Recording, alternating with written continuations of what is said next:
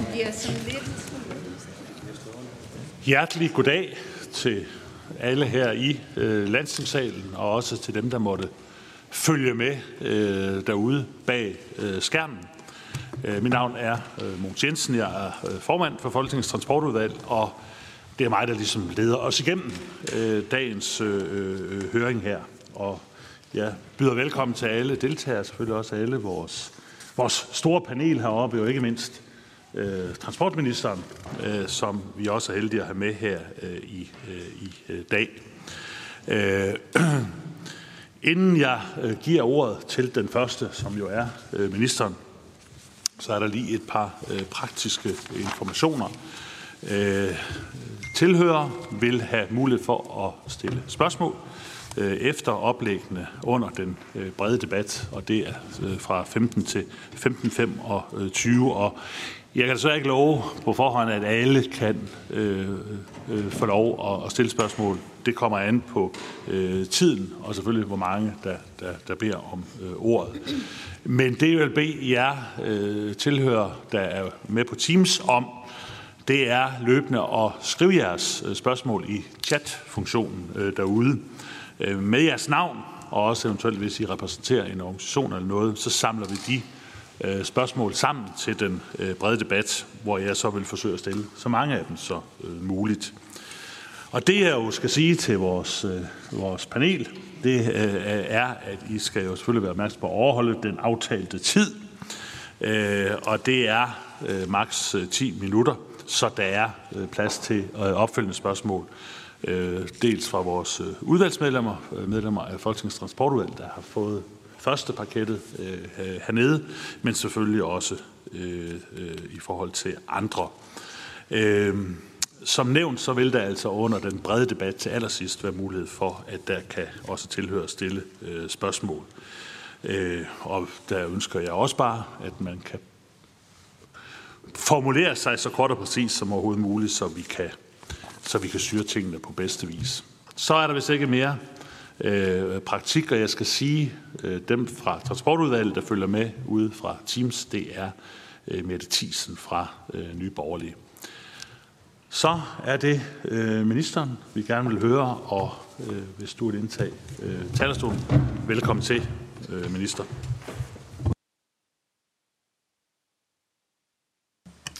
Tusind tak, øh, kære formand, øh, kære medlemmer af Transportudvalget og alle i, som i øvrigt interesserer sig for denne sag øh, og har mødt op, øh, enten her fysisk eller øh, følger med øh, bag skærmen. Det er også en, en mulighed for at gøre det. Tak for ordet, og ikke mindst tak for invitationen til høringen. Det er et vigtigt emne, vi berører i dag. Der er rigtig mange danskere, der bliver transporteret rundt med flekstrafik hver eneste dag, for danskernes kørselsbehov, det varierer nemlig afhængig af, hvem man er, hvor i landet man befinder sig, og hvor ikke mindst man skal hen. Og derfor så er jeg også øh, stor tilhænger af, at vi har et fleksibelt tilbud i den kollektive transport. Flekstrafikken den gør det nemlig muligt at tilbyde kollektiv transport de steder, hvor kundegrundlaget ikke er stor nok til en regulær bustrafik, eller hvor det giver mere mening at tilbyde individuelt kørselstilbud. Samtidig så har flekstrafikken stadig en snært af kollektivitet over sig, fordi man i mange tilfælde vil blive transporteret sammen med andre. Der var undtagelsen, mens der var corona naturligvis, hvor der var nogle særlige restriktioner øh, i forhold til det, men ellers er det jo sådan, udgangspunktet er. Og det kan jeg godt lide, at vi til gode ser både nogle individuelle behov, samtidig med, at vi transporterer flere på én gang. Jeg bor selv øh, uden for de store byer i et landdistrikt, og derfor øh, er det noget, som jeg også kan genkende behovet for. Det er godt for fællesskabet, det er også godt for klimaet. Flekstrafik er et samlet begreb, en samlet betegnelse, der i virkeligheden dækker over mange forskellige typer af kørsler, og det er vigtigt at holde sig øje, for øje ved en høring som denne. Det er jeg nu også ret sikker på, at nogle af øh, de efterfølgende oplægsholdere vil komme ind på. Flekstrafikken er derfor heller ikke underlagt en stram regulering. Der er dog visse kørselsordninger, som er lovreguleret. Det gælder for eksempel i forhold til sundhedsloven og individuel handicapkørsel efter lov om trafikselskaber. Men generelt er der frie rammer for udførelsen, for prissætningen og for omfanget af flekstrafikken. Og det giver sådan set god mening, fordi på den måde, der kan de lokale parter, og det er så primært kommunerne, selv bestemme, hvordan de i kommunen vil prioritere flekstrafikken. Blandt andet også fordi der er jo geografiske forskelle. Om man er på Frederiksberg, hvor der er en ret stor byfortætning, øh, eller man for eksempel er øh, i Sønderborg Kommune, hvor der er noget mindre byfortætning. Det er således op til den enkelte kommune, om man overhovedet vil benytte og tilbyde flexture. De mange forskellige behov, de mange forskellige kørsler, betyder selvsagt også, at trafikselskaberne har en stor opgave med at holde styr på det hele. Men det er mit indtryk, at sådan helt generelt, så håndterer man ansvaret øh, til, tors, til, tors, til stor tilfredshed hos mange interessenter, hos kommunerne, hos regionerne, hos vognmændene og passagererne. Men alligevel er der jo skov i glæden. Jeg læste selvfølgelig, ligesom jeg forventer, at også udvalgets medlemmer gjorde sikkert mange andre, sommerens bekymrende historier i Ekstrabladet om alt for lange arbejdsdage, om alt for lange arbejdsuger, om chauffører, der falder i søvn bag rattet, og om beskyldninger om, at chauffører bliver presset til at agere som selvstændige. Og det går selvfølgelig ikke. Og derfor regner jeg også med, at trafikselskaberne gør en indsats for at sikre, at den slags adfærd ikke finder sted. Det følger jo af, at man har en frihed, at man også viser ansvar. Fra regeringens side har vi varslet initiativer, der skal sikre et stærkere organiseret arbejdsmarked, et opgør med det, vi kalder for falske selvstændige, ved at afdække, om der kan indføres en såkaldt formodningsregel i lovgivningen, hvor efter man anses for lønmodtager, medmindre de faktiske forhold viser, at personen reelt er selvstændig. Og et nyt permanent råd for fremtidens, fremtidens arbejdsmarked, som består af arbejdsmarkedets parter – Rådet vil som en af de første opgaver skulle rådgive regeringen om arbejdet i platformsøkonomi og anden atypisk beskæftigelse, som for eksempel freelancer og løst ansatte. Så bare lige for at sådan runde af. Flekstrafikken, flekstrafikken er et gode i Danmark. Men med de mange facetter, som flekstrafikken indeholder, så ser jeg absolut det interessante og nyttige i at have en høring som den i dag – det vil give mulighed for en bedre indsigt i en meget relevant del af den offentlige kørsel med borgerne her i landet. Men jeg synes, at udgangspunktet om at have en grad af frihed er god, så længe man husker, at med den frihed følger også et ansvar. Tak for ordet.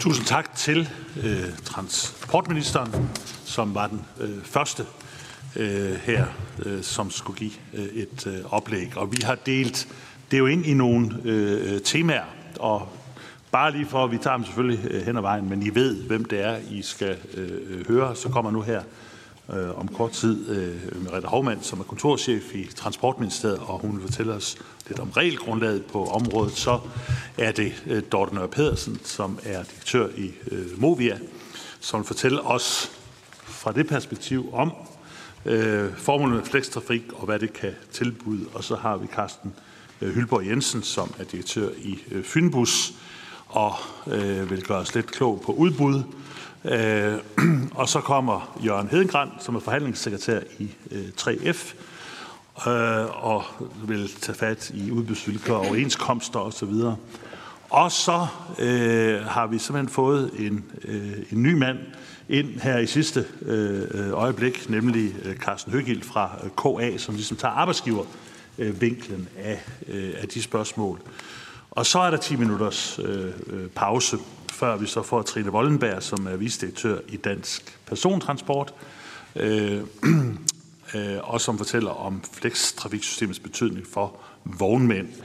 Og så har vi endelig øh, Helle Agerdal Olsen øh, og øh, Lars Winblad, henholdsvis afdelingschef og projektchef i Passagerpulsen. Øh, og det er sådan øh, brugerperspektivet, vi her øh, har med at gøre. Så det er øh, rækken, vi skal høre her øh, i dag. Og uden øh, videre snak herfra, så over til ministeriet og øh, Merete Hovmand. som har indtaget talerstolen. Værsgo, du har ordet. Tak. Får vi den her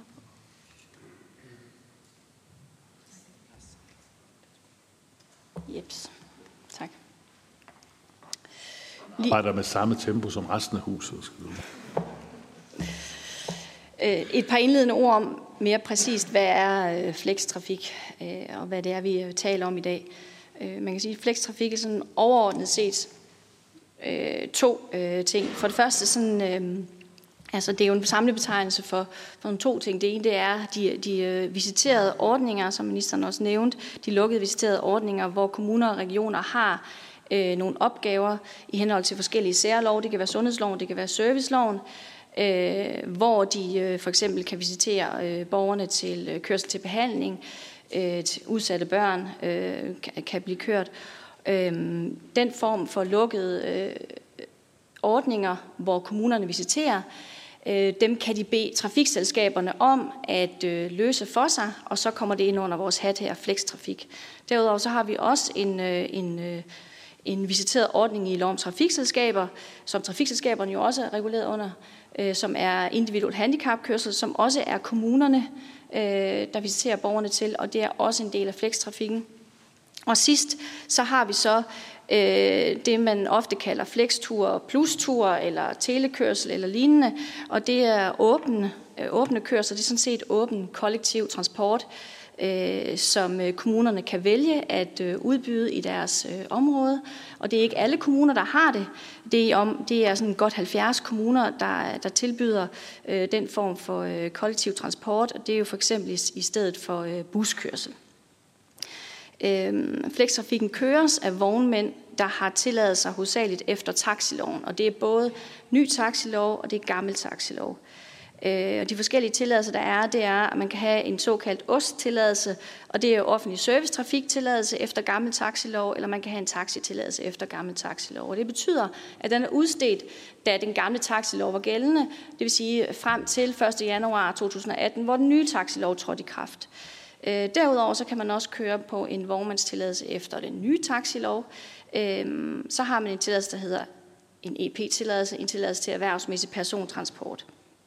Øh, det er øh, Færdselsstyrelsens vurdering, øh, at en stor del, størstedelen af flekstrafikken øh, køres af vognmænd på det, vi kalder gamle tilladelser, altså tilladelser efter den gamle taxilov. De øh, kan jo sådan set øh, løbe ud, det vil sige, at da man den nye taxilov trådte i kraft, så ophører de gamle tilladelser ikke. De, kan løbe, de løber op til 10 år. Og øh, den formodning er baseret på, øh, at en stor del af flekstrafikken køres på gamle tilladelser, at der er, altså ud af de øh, 7700 biler, der kører øh, forskellige, altså der kører øh, erhvervsmæssig persontransport, der er godt 2300 af dem øh, ostbiler, altså biler, der kører på osttilladelser, og kun godt 440 af dem er det, man er meldt ind, som at de kører for øh, offentlige øh, myndigheder. Og derudover er der jo selvfølgelig en masse taxier, som både kan være reguleret efter gammel og ny taxilov, og de kan også køre øh, flekstrafik. Øh, så det vil sige, at en stor del af flekstrafikken køres altså efter den gamle lov. Øh, rollefordelingen i flekstrafikken det er således, at statens rolle er øh, blandt andet ved Færdselsstyrelsen at udstede tilladelser til de her vognmænd, der kører flekstrafik. Og de fører også tilsyn med vognmændene, altså med, at vognmændene efterlever de krav, der er i lovgivningen for i det hele taget at have en vognmandstilladelse. Derudover så er staten øh, også i forhold til at udstede lovgivning og fortolke lovgivningen øh, herunder for eksempel, hvem er det, der har ret til at få individuel handicapkørsel, øh, hvis der opstår tvivl om det hos kommunerne, og hvad kan man bruge individuel handicapkørsel til. Derudover så er det kommunernes og regionernes ansvar jo øh, at visitere borgerne til de lukkede kørselsordninger, og også kommunernes ansvar at finansiere eller yde tilskud til dem, og også kommunens ansvar at prioritere den lokale kollektive trafik, øh, som man nu ønsker herunder, så også beslutte, om man ønsker at udbyde flekstur eller plustur eller lignende. Øhm, som sagt er der godt 70 kommuner i landet lige nu, der udbyder en eller anden form for øh, flekstur. Så har vi trafikselskaberne, som jo er reguleret øh, af lov om trafikselskaber, som har hele rollen med at administrere hele flekstrafikken. Øh, Øh, det vil sige, at de både planlægger og kørsler, de udbyder kørslerne, kontraktstyrer, og de står for hele administrationen af, af flekstrafikken, modtager betaling fra, fra de rejsende, og, øh, og øh, finansierer jo så også kontrakterne med vognmændene, både via øh, brugerbetaling og via tilskud fra kommuner og regioner. Og så har vi til sidst jo vognmændene og deres chauffører, der udfører kørslerne. Og det er jo fordi, at kørslerne jo så øh, øh, leveres af øh, private erhvervsdrivende, altså vognmænd. Vognmændene kan vælge selv at køre bilen, hvis de har en chaufførtilladelse, øh, og de kan vælge at ansætte chauffører. Der er mange øh, af de her vogne, der køres af vognmændene selv. Der er mange enkeltmandsvirksomheder i, øh, i branchen, både for så vidt angår taxi og øh, flekstrafik. Og det vil sige, at en stor del af flekstrafikken jo også øh, køres af vognmændene selv.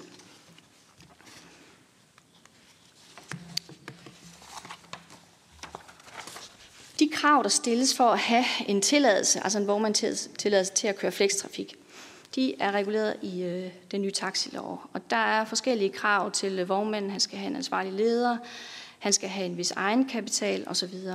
Og vogn, øh, kravene til vognmændene svarer, er nogenlunde, i år, øh, svarer nogenlunde til den, den tidligere gældende taxilov på nær et, hvor de øh, afviger øh, forholdsvis meget fra hinanden, og det er det, vi kalder overenskomstbestemmelsen eller taxilovens paragraf 10. Øh, og med den nye taxilov i øh, paragraf 10, der er der et krav til, at vognmanden øh, tilbyder sine ansatte vilkår, løn og vilkår, der er mindst på niveau med de landsdækkende og præsentative overenskomster, der er indgået på området. Øhm, der er ikke et krav om, at man skal være medlem af en arbejdsgiverforening, men man skal tilbyde sine vilkår samme, øh, sin, undskyld, sine chauffører samme vilkår som øh, de landsdækkende overenskomster.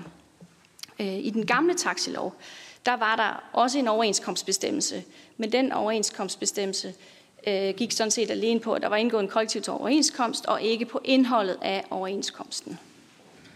Der var et krav til niveauet af de vilkår, man skal tilbyde sine ansatte i den gamle taxilov. Færdsstyrelsen fører som sagt tilsyn med de her tilladelser, der er udstedt i henhold til taxiloven. Og øh, siden januar Øh, 2018, hvor den nye taxilov trådte i kraft, og hvor Færdselsstyrelsen overtog den her opgave, der har man ført øh, eller rejst oprettet 81 tilsynssager efter den tidligere taxilov, og øh, man har oprettet godt 300, øh, knap 300 tilsyn efter den gældende taxilov. Øhm, og det, man skal være opmærksom på, eller det, der er relevant at notere sig her, det er, at for uden de her tilsynssager, som jo bliver oprettet øh, til i, i forhold til en vognmand, der har en tilladelse, så er der så efter den nye takslov trådte i kraft 1. januar 2018 udstedt øh, godt 5100 nye vognmandstilladelser. Og hver gang Færdsstyrelsen udsteder vognmandstilladelse, så fører han sådan set, eller så fører de sådan set, det er jo ikke et tilsyn, men de tjekker, at alle lovens krav er efterfulgt, og det svarer sådan set til et fuldt tilsyn med den enkelte vognmand, når man får en vognmandstilladelse. Det vil så sige godt 51 100 vognmandstilladelser.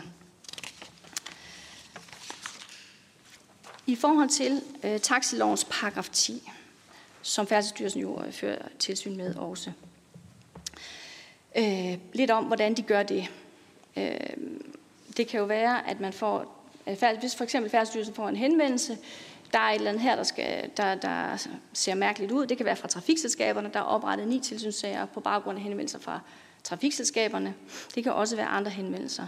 Først så undersøger Færdselsstyrelsen, om hvor man overhovedet har ansatte. Hvis hvor man ikke har ansatte, skal man efterleve paragraf 10, fordi hvor man ikke selv er omfattet af paragraf 10 som virksomhed. Øh, hvis hvor man har, så har ansatte chauffører, så undersøger de Færdselsstyrelsen, om han er medlem af en, øh, en af arbejdsgiverforeningerne, som øh, indgår de landsdækkende og repræsentative overenskomster, eller om han har øh, tegnet en tiltrædelsesoverenskomst. Hvis han ikke er det, øh, men han så at sige udelukkende øh, har tilkendegivet ved ansøgningen om en tilladelse og tilkendegiver, at han alene følger en af de landsdækkende overenskomster, så vil Færdselsstyrelsen bede om at få øh, det godt gjort ved at få tilsendt lønsedler, øh, timesedler og deslige øh, på mindst 10 procent af mm, vognmandens eller virksomhedens øh, ansatte. Og det er jo for at sikre sig, at man lever op til det niveau, der er øh, til, der er for den landstækkende overenskomst, som hvor man har tilkendegivet, at han ligesom følger.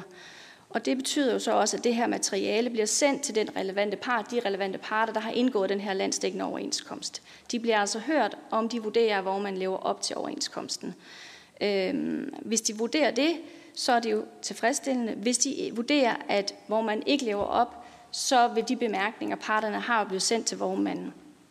Vognmanden han kan så i bund og grund vælge at øh, tilpasse øh, vilkårene hos de ansatte, så de efterlever den landstækkende overenskomst. Øh, hvis han ikke gør det, så kan Færdsstyrelsen vælge at politianmelde vognmanden, øh, og på baggrund af udkommet af det, kan de øh, vælge øh, i sidste ende i bund og grund at tilbagekalde hans tilladelse.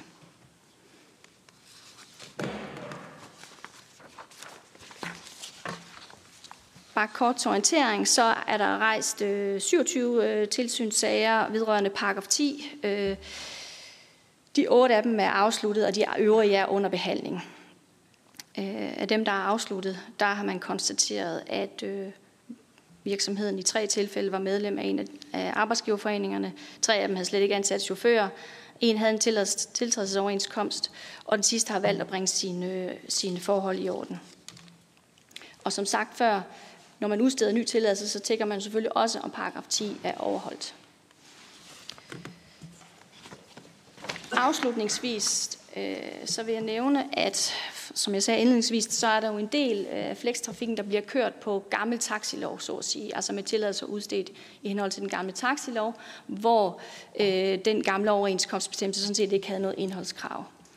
Øhm, der er øh, på nuværende tidspunkt øh, til behandling i Folketinget et forslag til ændring af taxiloven. Og det ændringsforslag det vil indebære, at man fra 1. juli 2022 kræver, at tilladelser udstedt i henhold til gammel overenskomst, det vil så for eksempel være, undskyld, gammel taxilov, det vil for eksempel være alle osttilladelserne, at de skal efterleve øh, den nye taxilovs paragraf 10. Og det betyder, at øh, når det træder i kraft, så vil alle de tilladelser øh, blive omfattet af Færdselsstyrelsens tilsyn med paragraf 10, hvilket de ikke er i dag. Tak for ordet.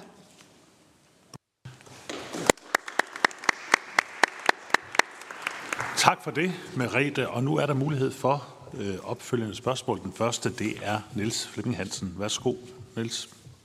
Mange tak for det.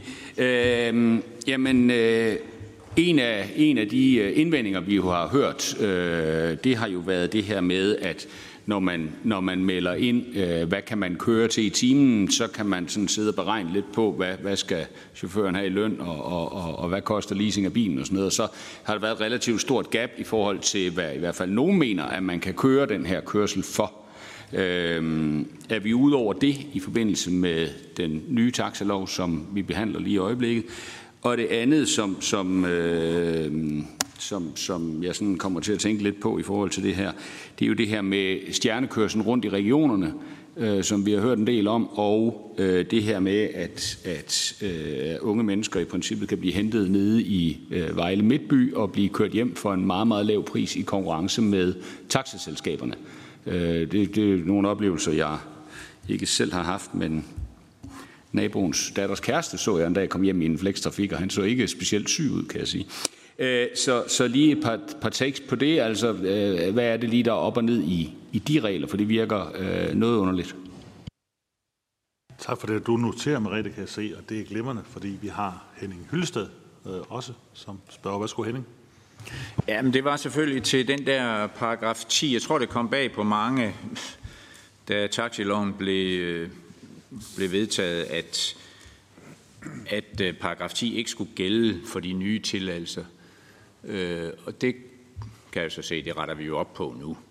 Øh, men er der andre steder i taxiloven? Det er jo lidt påfaldende, at det lige nuagtigt er på overenskomstområdet, at, der er, at man kører efter øh, gammel taxilov, hvis man har en gammel tilladelse, gammel i godsøjne.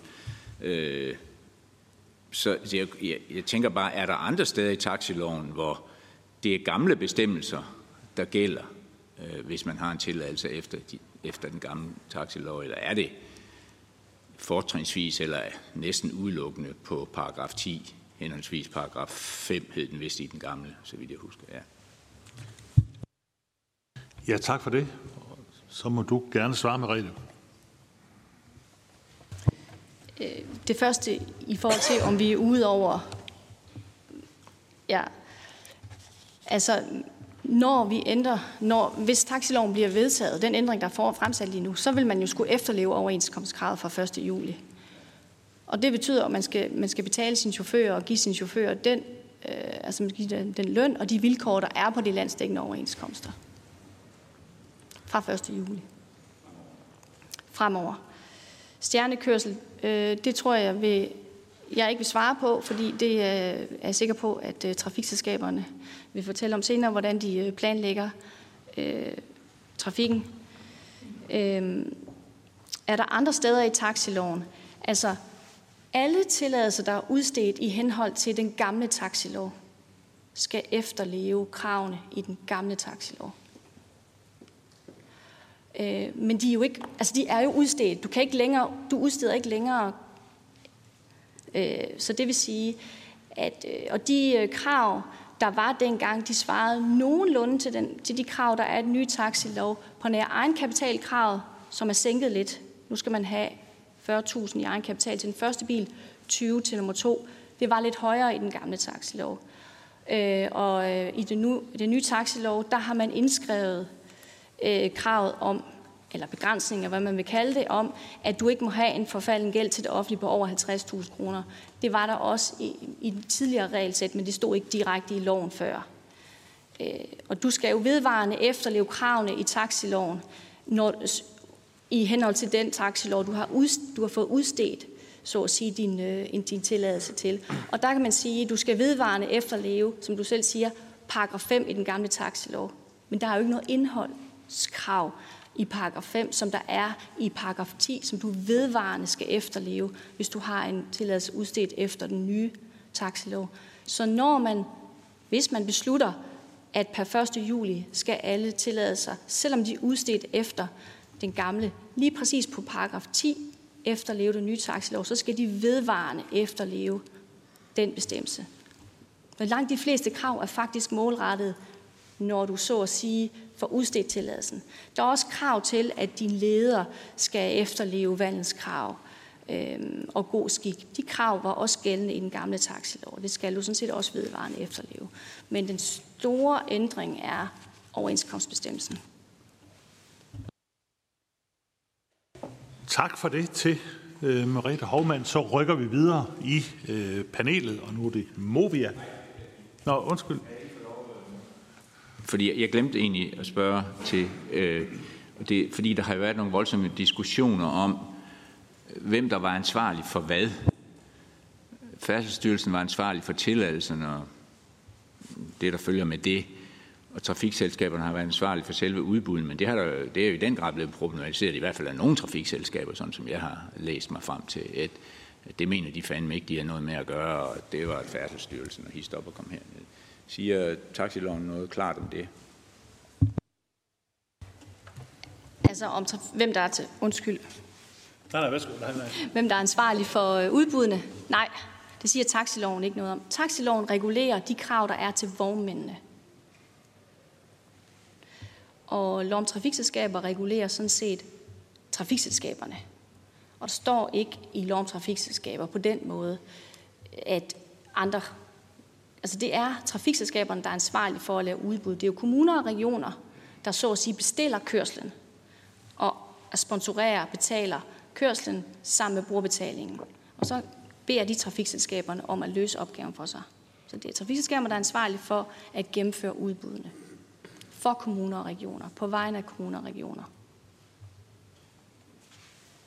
Ja, der har bare været, jeg kan ikke huske, om det var Midtrafik eller hvem det nu er, der har bestridt eller sagt, at det, at det måtte Færdselsstyrelsen kontrollere de der udbud om, om tilladelsen, altså om udbuddene så overholdt tilladelserne, eller det, som var givet tilladelserne. Ikke? Det, det har der jo været nogle diskussioner om. Øh, jeg kan ikke huske, hvad for det er trafik. Jeg mener, det er jo trafik. Det kan jeg ikke huske. Det er også lige meget egentlig. og det er derfor, jeg spørger, ikke fordi der har været den der kontrovers, men det ved jeg ikke, om der stadigvæk er. Øh, det kan da godt være, det, er, det, det, det kan være, at Dorte kan svare på det senere, eller, eller Carsten Hylborg. Det ved jeg, kan du mere, Merete, på det, eller? Nej. Så, så vi lader det rulle ned i øh, panelet, men tak til øh, Merete Hovmand. Og øh, nu skal jeg også lige sige her, at øh, på et tidspunkt, når ministeren rejser sig i går, så er det ikke, fordi han ikke gerne vil blive at høre de øvrige indlæg, men fordi der er jo andre ting på programmet øh, i dag, så øh, det sker på et tidspunkt. Øh, men nu er det Movia og øh, Dorte Nør Petersen. Værsgo, Dorte.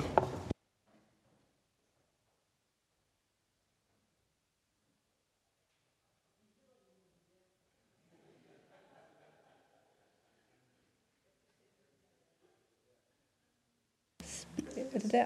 Godt. Men jeg er fra Jylland. Det ved jeg. Det værste er, at navnet Movia blev lavet af to nordjyder, og de kunne godt sige det, så du kan, du kan ikke bringe den hjem for mig. Så hvad hedder det?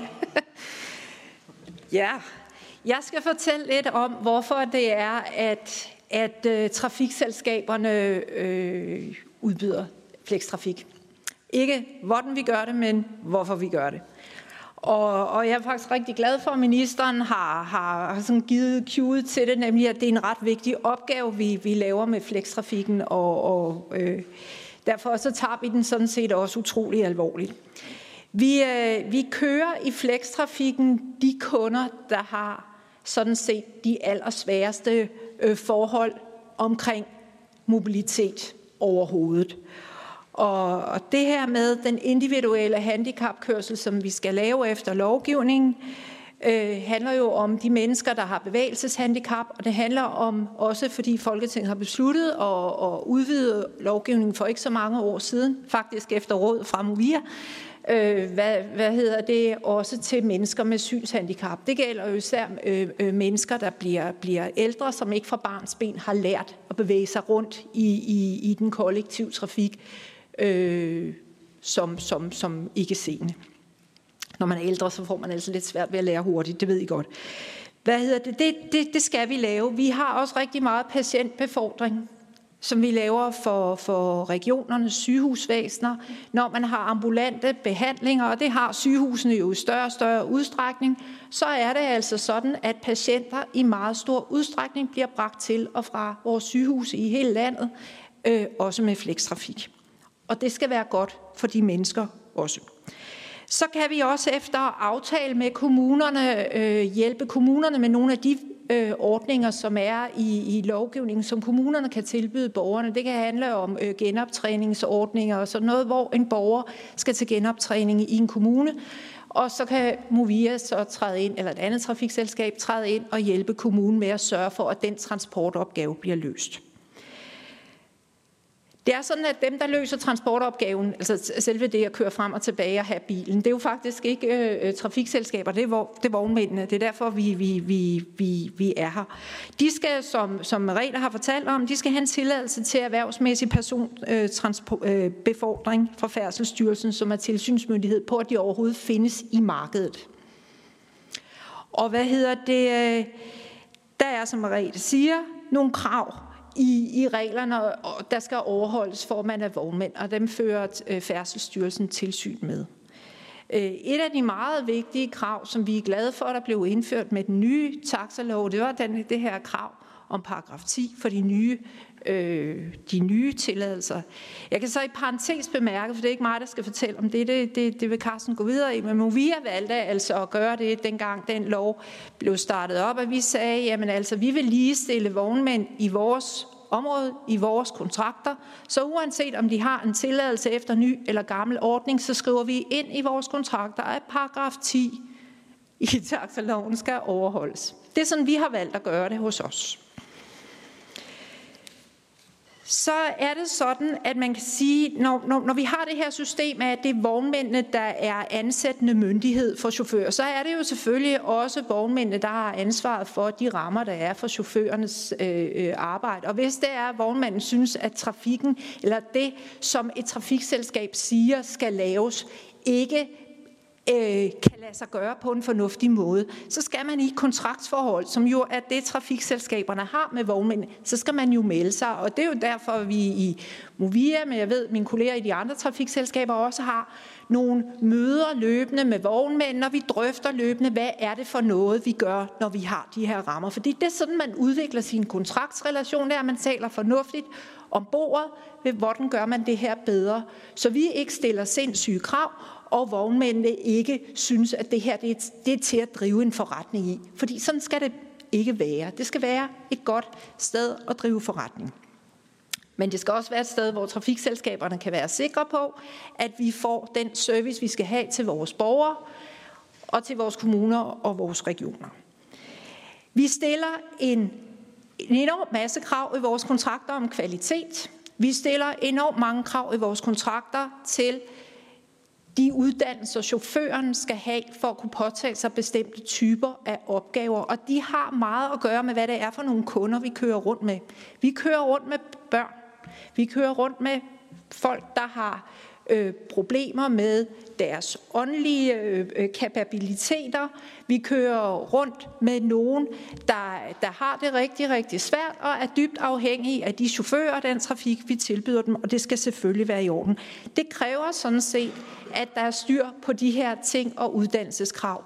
Og det er noget, vognmændene har ansvaret for, for det står i Movias kontrakter. Det er ikke noget, man kan få kvalitetsbonus for, eller sådan noget i vores kontrakter, for det er bare sådan, det skal være.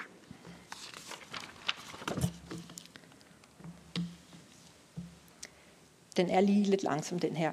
Man kan sige, at flekstrafikken er en del af den kollektive transport, og, det, og vi opfatter det sådan i trafikselskaberne. Hvis vi ikke havde det ben at stå på, også i den kollektive transport, så ville vi faktisk være halte i forhold til at kunne hjælpe borgerne bedst muligt.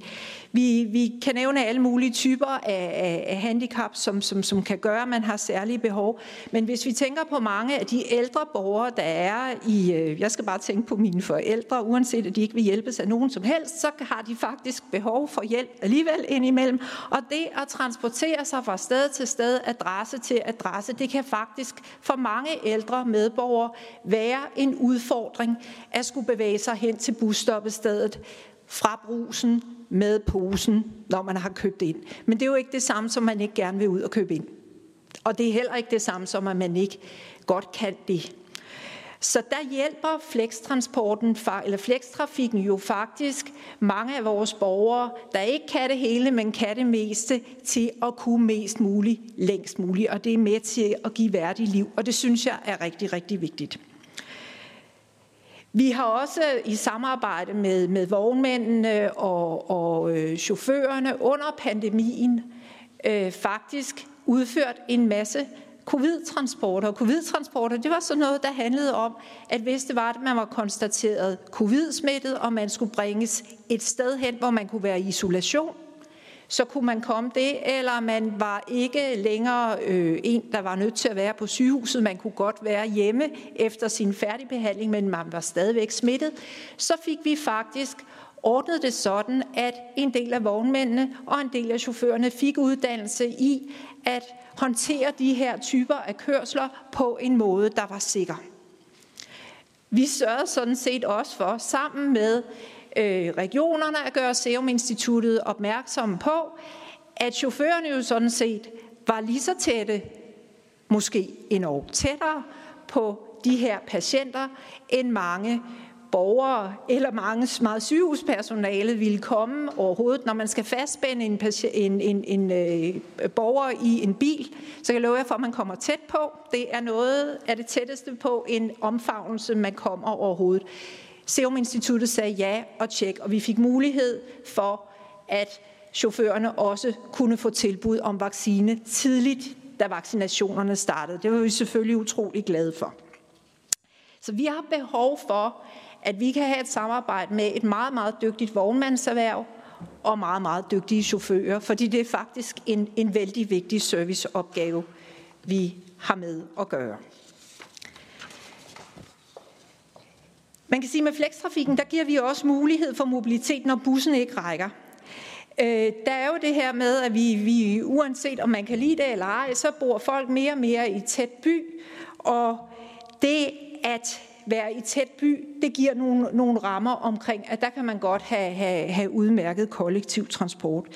Men vi har, ser jo også et, et fragmenteret øh, transportbehov på landet. Bare fordi man bor på landet, betyder det jo sådan set ikke, at man ikke har brug for transport. Jeg var faktisk glad for, at ministeren nævnte Sønderborg og, og alt som et eksempel. Vi ved jo godt, at han kommer dernede fra, men hvad hedder det? Det her med, at mennesker, der bor spredt, også har et transportbehov. Det er en vigtig ting. Og det har trafikselskaberne jo faktisk lanceret produktet på som en mulighed for at erstatte en bustransport med en mere fleksibel løsning. Jeg tror, at, at mange af Movias kommunale ejere er rigtig glade for, at vi har den øh, mulighed, at vi kan give Flextur og sige, at i stedet for at bussen kommer hver anden time, så skal du ringe to timer, inden du skal transporteres. Så kommer der en flexbil efter dig. Vi vil selvfølgelig gerne gøre de typer af services, hvor borgerne bare kan øh, få fat i os bedre. Øh, der er der den lille udfordring, at vi altså opererer i nogle gamle IT-systemer, hvor det er rigtig, rigtig vanskeligt for os at gøre vores bestillingsmoduler og sådan noget, og vores apps mere lækre, end de er lige nu. Men, men jeg kan så glæde udvalget med, at vi lige har afsluttet vores udbud af nye IT-systemer, og det vil vi gerne, altså når I har tid, fortælle mere om, hvad det er, vi forventer af, af, af de nye øh, øh IT-systemer, vi skal rulle ind. Og dem starter vi jo med at rulle ind i 2023. Men kontrakterne er nu tegnet, og, og, og vi er i gang med at planlægge for det. Og så kommer vi jo til, når de først er landet rigtigt. Så chauffører og medarbejdere alle steder. I skal tænke på, at der er rigtig mange medarbejdere i kommuner og regioner, der også bruger det her system. Når alle kender det godt, så bliver vi klar til at kunne bygge bygge det bedre IT-mæssigt. Merete har allerede været inde på, hvad for nogle ordninger vi tilbyder i, i flekstrafikken, øh, og, og jeg synes, at, at øh, det behøver jeg sådan set ikke at komme så meget øh, mere ind på. Det, jeg tror, der er lidt vigtigt for mig at sige under det her punkt, det er, at, at det trafikselskaberne skal i forhold til kommuner og regioner, det er i virkeligheden, at vi skal sørge for, at der kan leveres på en forsyningspligt. Vi skal komme, når der bliver kaldt på os med flekstrafikken. Det er faktisk et ret skrabt krav. Det er ikke mindst et skrabt krav i en tid, hvor det er, at øh, vi jo ikke har stillet øh, mange opgaver ud i markedet, mens vi har været lukket ned, og der er nogen, der har fundet på at lave noget andet, fordi de skal jo tjene nogle penge. Så skal vi jo faktisk have det her vognmandserhverv op i gear igen, og vi er bekymrede alle sammen for, om der er chauffører nok. Jeg har været nødt til at sige til min bestyrelse, at der kan komme et tidspunkt, hvor vi må prioritere mellem kørslerne, og jeg kan love jer for, at det ikke er noget, de er glade for at høre. Men forsyningspligten, den er faktisk rigtig vigtig. Og forsyningssikkerheden. Så er der den anden ting, vi også skal som trafikselskaber, det er jo, vi er jo sådan nogle, øh, vi, vi, vi er jo offentlige. Vi skal sørge for, at de offentlige penge, som vi bruger, bliver brugt på en fornuftig og dokumenteret måde. Det er jo blandt andet derfor, vi udbyder trafikken, men det er jo så sandelig også derfor, at vi prøver at koordinere trafikken, så man får så lidt tomkørsel som muligt, og får så meget effektiv kørsel som muligt i systemerne. Det er ikke alle serviceniveauer, trafikselskaberne bestemmer selv. Trafikselskaberne bestemmer ikke selv, om en kræftpatient skal køre solo til og fra et sygehus, når man er i kemobehandling. Det bestemmer sygehuset ud fra en lægefaglig og sundhedsfaglig vurdering. Men de enkelte trafikselskaber kan lægge nogle serviceniveauer ind i det, der er de åbne kørsler. I Movia der har vi valgt at gøre det sådan, at vi siger, jamen altså, hvis det er flextur, så er, skal man bestille sin tur to timer, inden man skal bruge den. Jeg ved, at nogle af mine kolleger i de andre trafikselskaber har valgt et andet serviceniveau. Jeg er næsten færdig. Undskyld. så er vi jo også ret optaget af, hvad kunderne siger. Og her øh, viser så noget, vores kolleger oppe i NT har fået lavet her, som gælder for, for de, de sidste 14 måneder. Det er nemlig tilfredsheden med, med, med flekstrafikken. Og, og hvad hedder det? I kan se, at det er all time high. Altså, min kollega oppe i, i Nordjylland, han er, har sådan en lidt øh, nordjysk måde at sige det på. Han siger nemlig, at hvad hedder det, de er næsten for glade, vores kunder i flextrafikken. Men det er jo faktisk et godt tegn. Vi har rigtig mange meget tilfredse kunder, og vi har rigtig mange tilfredse kunder. Så vi er jo optaget af god kvalitet, som jeg sagde tidligere. Vi kører godt 6 millioner flexture på sådan et normalt år. Og hvad hedder det? Vi har en klageprocent på under 0,1. Og hvad gør trafikselskaberne så ved de, her klager? Jamen, vi følger op på de konkrete klager. Vi tager fat i operatøren med det samme, og vi finder ud af, hvad er sket. Og nogle gange kan en klage jo handle om dårlig service fra en chauffør. Nogle gange kan en klage handle om et eller andet andet. Det er rigtig vigtigt at få sådan et fælles billede. Og når vi ikke øh, til en avis siger, at vi gør sådan og sådan ved chaufføren, så er det jo fordi, vi skal tænke i, at der er altså en chauffør, hvis ansættelsesforhold principielt jo kan være på spil. Og det handler vi altså ikke af i avisen.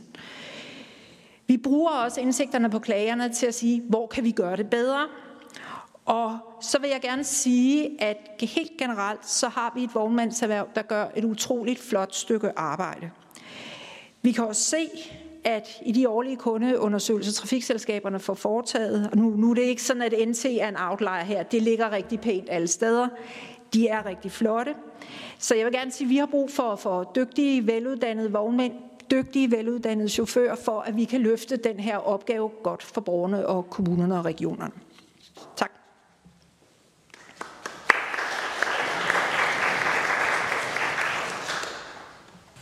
Tak øh, for det, Dorte. Og øh, der er lige et enkelt øh, spørgsmål her øh, opfølgende, så det tager vi lige nu.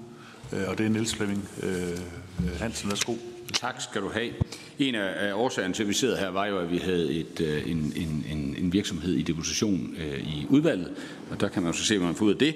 Og, øh, og, øh, og det er jo rigtig, rigtig godt, I fortæller her, omkring nyt IC-system. Altså det, det, øh, vi jo fik fortalt der, det var jo om en virksomhed, som jeg mener, det var for Næstved, som lå og kørte til Helsingør for at hente folk, øh, for så at køre ind til København, og så køre tilbage til Næstved med tomkørsler. Forhindrer det her nye IT-system den del af det, og, og, øh, og det er sådan set det, det, det ene spørgsmål, om det er det, der, der forhindrer det.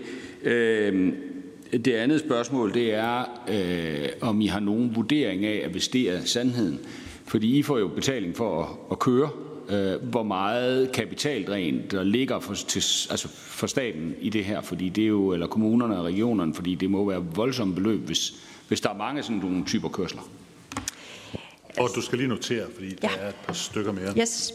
Øh, vi har jo også øh, folk øh, fra Transportudvalget med på Teams derude. Der har vi Mette Thiesen fra Nye Borgerlige, Christian Pilorensen fra Venstre og Olle Hav øh, fra Socialdemokratiet. Og Christian, du vil godt stille et spørgsmål. Det får du mulighed for.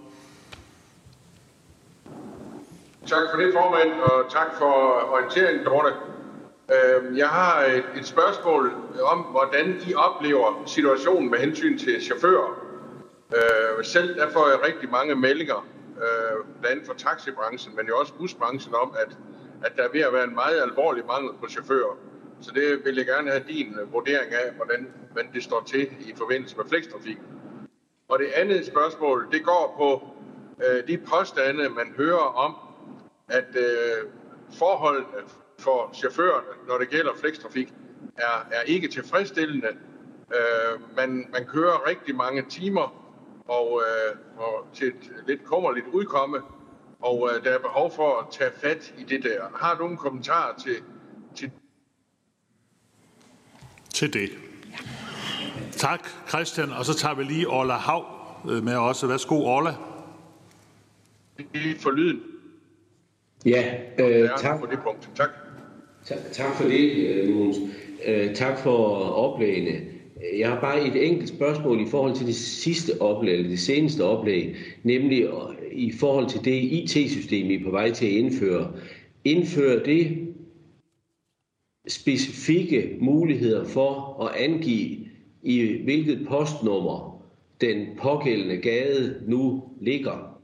Jeg har været udsat for at skulle hente en god ven øh, ved en slut af en flex-tur, øh, og få at vide, at det var Søndergade, og så var det opgivet, at det var i Aalborg, og i Aalborg er der minimum tre Søndergader, øh, men der er ingen mulighed for at angive postnummer, så man ens, entydigt kan finde ud af, hvad det er for en Søndergade, man skal køre til. Jeg håber, det tager højde for det, for jeg synes, det er en, øh, en redselsfuld situation at stå i, at man ikke kan entydigt identificere, hvor det er, man skal samle op, og hvor vedkommende bliver leveret. Tak. Tak for det, Olle. Og så svarer du, Dorte. Ja, tak.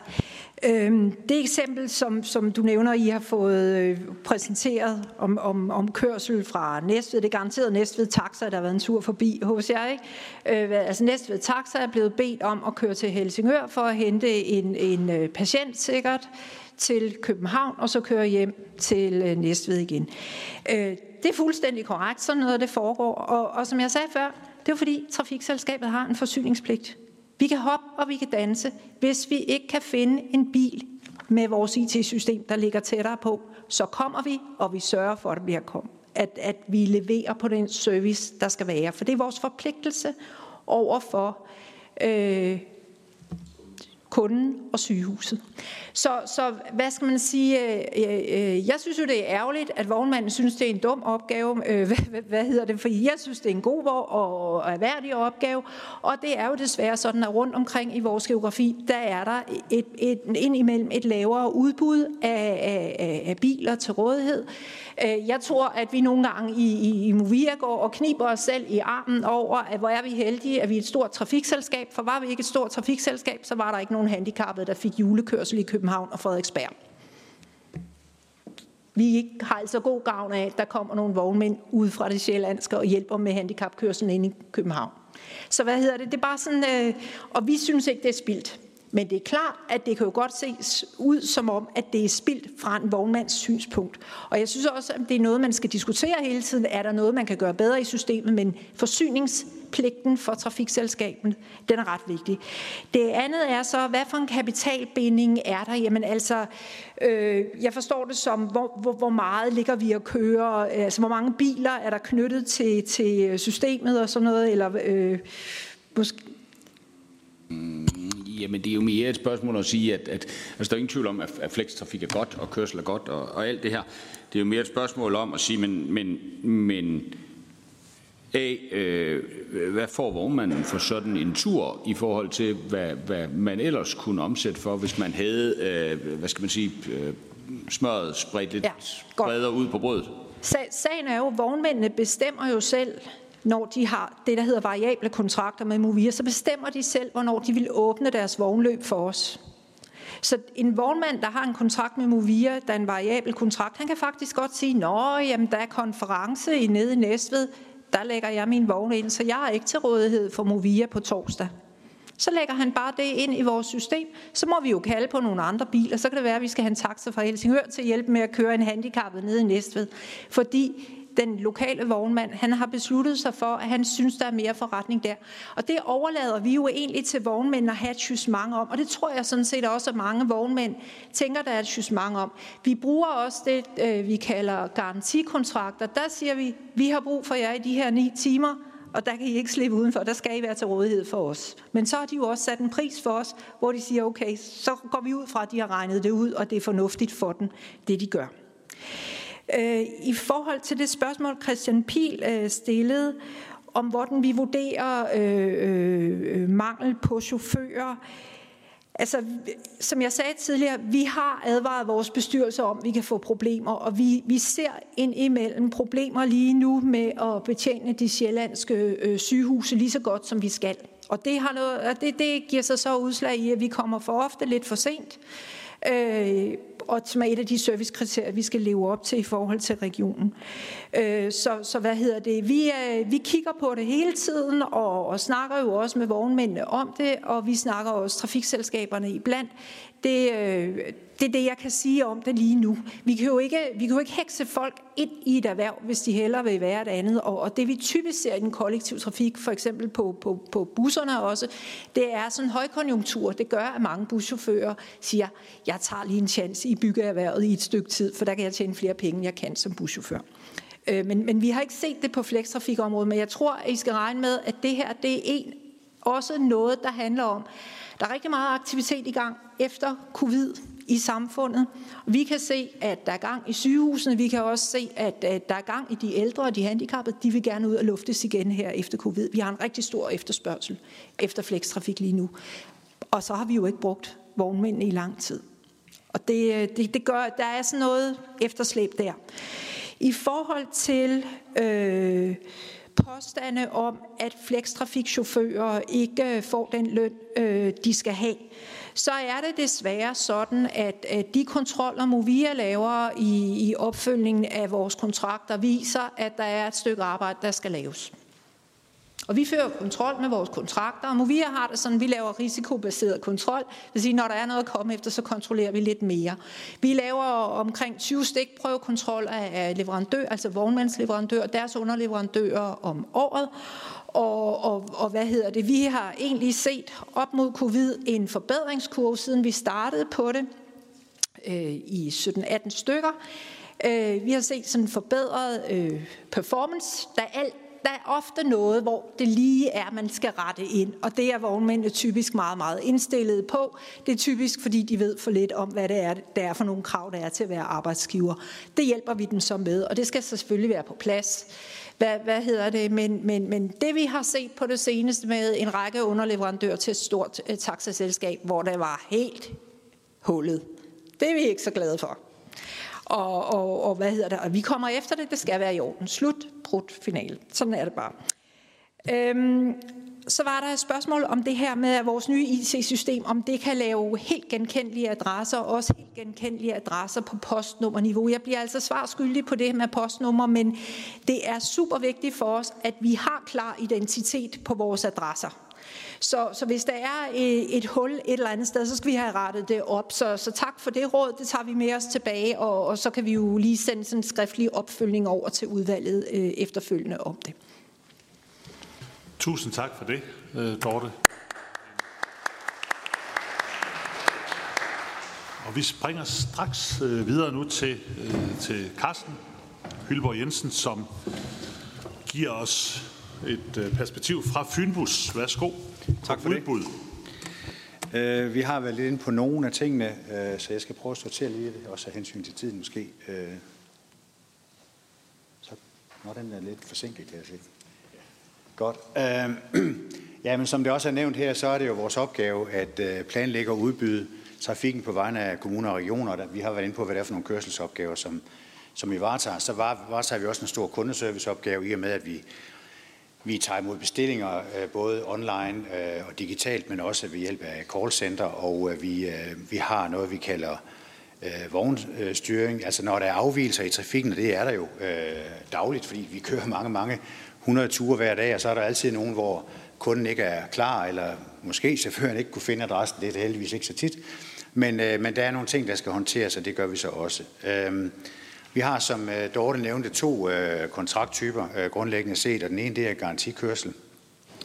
Det er, hvor vi bestiller nogle bestemte vogntyper, indgår en kontrakt med dem, og det er, kan jeg nævne fra, fra Fyns side, det er jo, at for eksempel Odense Universitetshospital, der ligger inde midt i Odense, det kan være svært at garantere, at patienterne kommer hjem til tiden, hvis vi alene er baseret på variabel kørsel, altså på taxavognmændene. Fordi hvis det er vognvejr, vogn, regnvejr eller, eller kon, konference, så er de nogle andre steder. Øh, så derfor er vi nødt til at have en vis antal biler, som vi disponerer over, som er til stede, eksempelvis på sygehusene, når der er behov for det.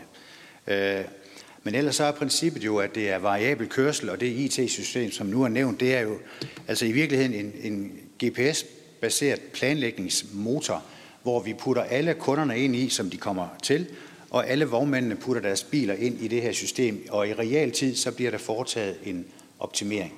Øh, og der er også, som der er sagt, øh, forsyningsgaranti.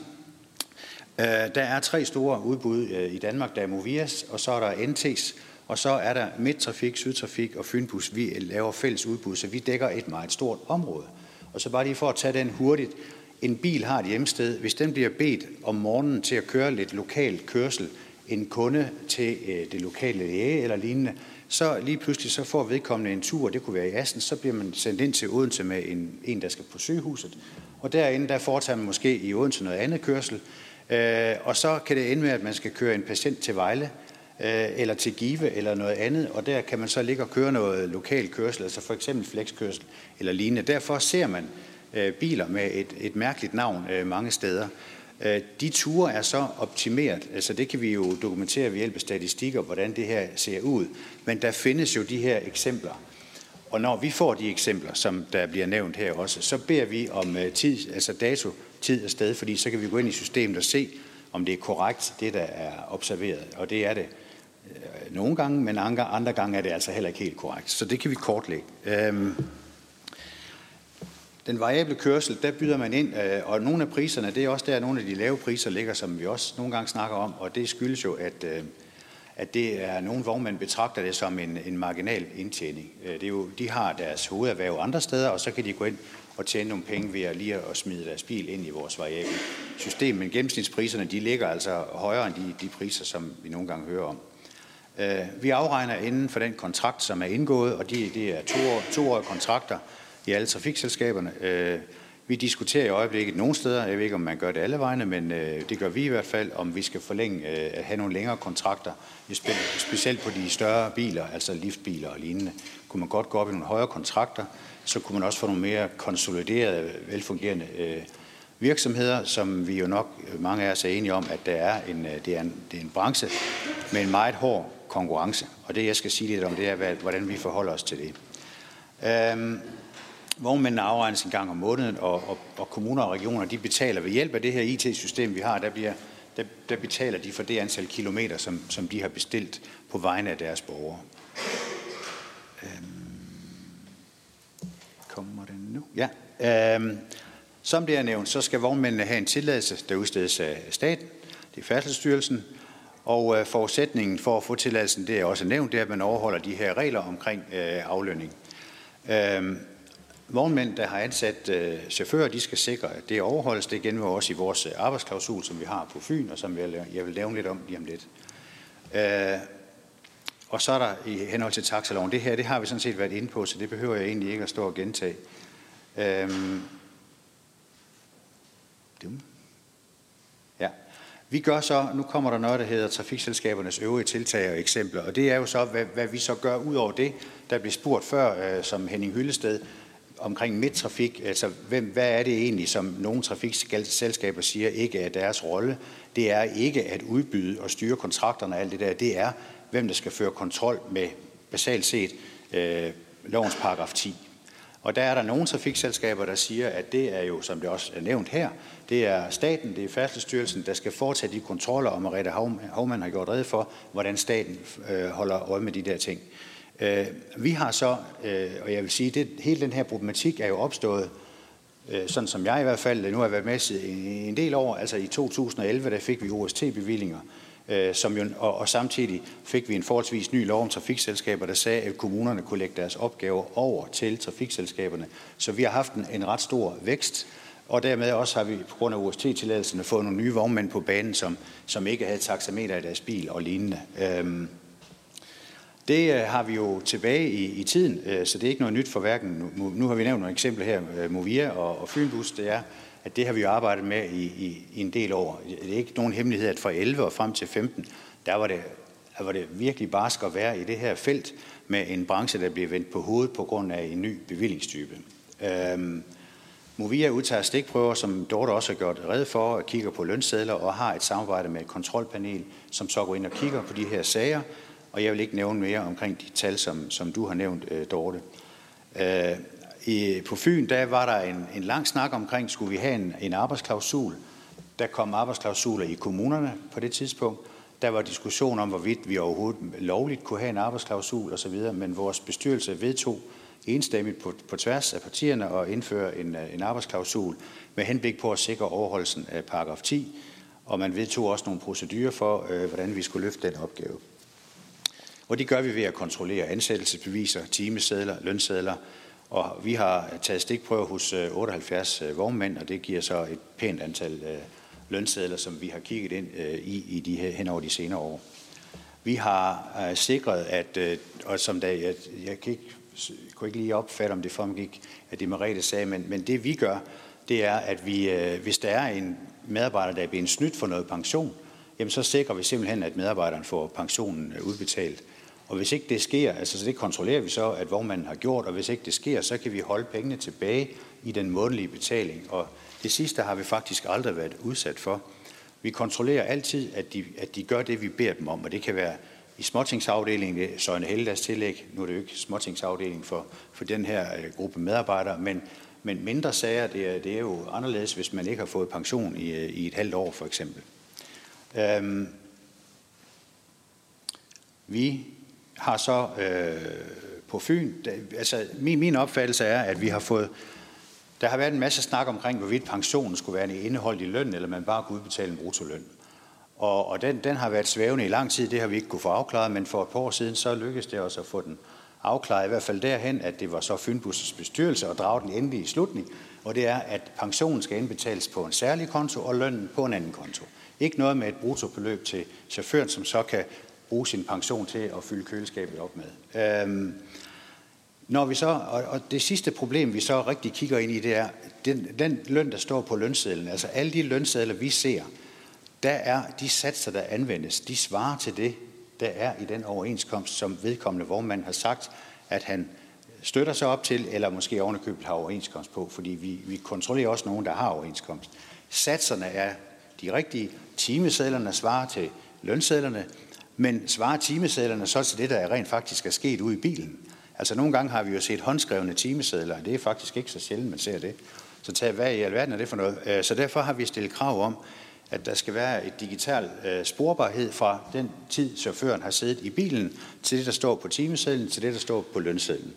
Og det, det har vi nu fået indført, øh, og det kører vi med i første kontrakt, og er begyndt at, at kigge på det.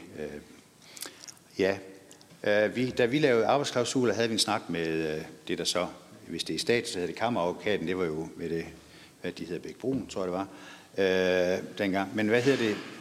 De sagde jo, at vores primære opgave, det er at skaffe noget kørsel, det er ikke at lukke virksomheder. Altså, vores primære opgave er ikke at holde øje med øh, lovens paragraf 10 gennem en arbejdsklausul, men det er et redskab, vi så har påtaget os, eller en opgave. Øh, vores opgave, det er så at sikre, at medarbejdernes øh, rettigheder bliver overholdt, Øh, og derfor har vi en, en metode, der, hvor vi kan udstikke bod, og hvor vi har et godt samarbejde. For eksempel, vi har et kontrolpanel bestående af de samme øh, organisationer som Movia, og nogle af dem sidder her i dag. Undskyld, ja. Der kan vi øh, indkalde lønsedler, hvad man jo ikke kan, hvis man er i en privat forening eller organisation. Vi kan indkalde lønsedler. Hvis ikke man, vi får dem, så kan man give en bod, og i den sidste ende kan vi ende med at, at opsige en kontrakt. Det har vi gjort i nogle ganske få tilfælde. Vi ser en branche, der er, hvor der er dårlig administration, de er dårligt uddannede, øh, der er en masse uvidenhed, der er manglende opmærksomhed, og nu sidder der nogen fra branchen, der ikke må opfatte det som en generalisering, men, men det er det, vi ser, når vi finder noget, og, og der hjælper vi selvfølgelig også gerne med, at der bliver rettet op på det, frem for at vi øh, river kontrakten øh, i stykker. Øh, meget kort, så skal jeg lige fortælle lidt om, hvordan øh, det ser ud så. Det bliver meget kort. Jeg tager den, øh, denne her, Øh, det vi ser, det er, at øh, ud, af, ud, af, ud af vores omsætning, altså nu, den hopper lidt for mig her, øh, der er øh, 91 procent af, af de, de penge, vi betaler til vognmændene, er, går til vognmænd, der er organiseret, altså de er medlem af en forening og er, har ansatte. Så har vi 2,3 procent, som er organiseret øh, med, altså ikke er organiseret, men som også er ansatte. Og så har vi så øh, en gruppe, der, der ingen ansatte har, og det er også noget af den gruppe, I snakker om. Hvis vi måler på antallet af vognmænd, ser billedet anderledes ud, men det her det er mål på omsætning. Dem, der betyder noget for vores forretning, hvis man skal kalde det det, det er øh, vognmænd, som er organiseret. Ja. Jeg er færdig. Tusind tak, Carsten. Det er det, vi når i den omgang, og der er også mulighed for spørgsmål. Jeg gemmer de spørgsmål øh, til dig, til vi lige har været de næste to igennem, for jeg tror, det kommer til at hænge øh, udmærket øh, sammen. Så øh, tak. Fordi det næste, vi skal have på, det er, det er Jørgen Hedengrand fra 3F, og det øh, handler jo præcis omkring udbudsvilkår og overenskomst. Værsgo, Jørgen. Og gerne mindre end 10 minutter, hvis du kan nå det. Øh, det tager 9 minutter og 27 sekunder. Kan vi få den til? Ja, jeg skal også sige tak, fordi jeg måtte komme, øh, og glad for, at jeg får 10 minutter i forhold til det her.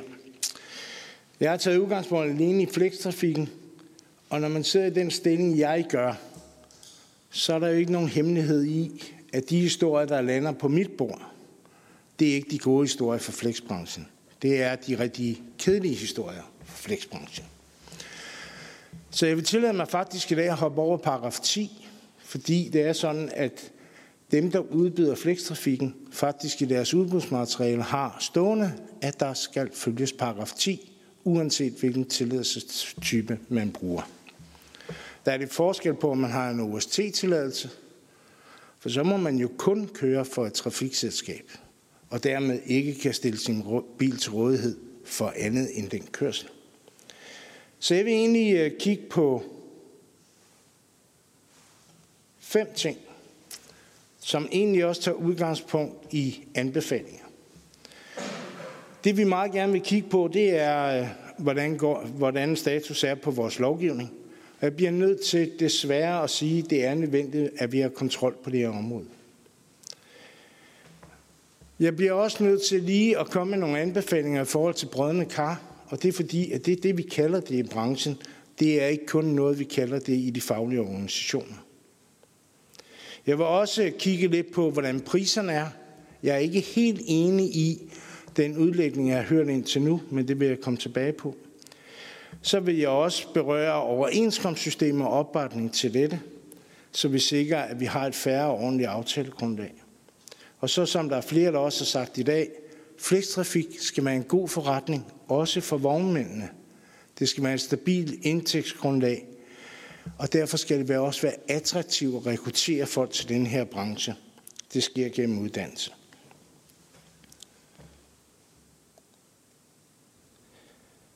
Allerførst vil jeg egentlig blot sige noget, som vores minister startede med at sige.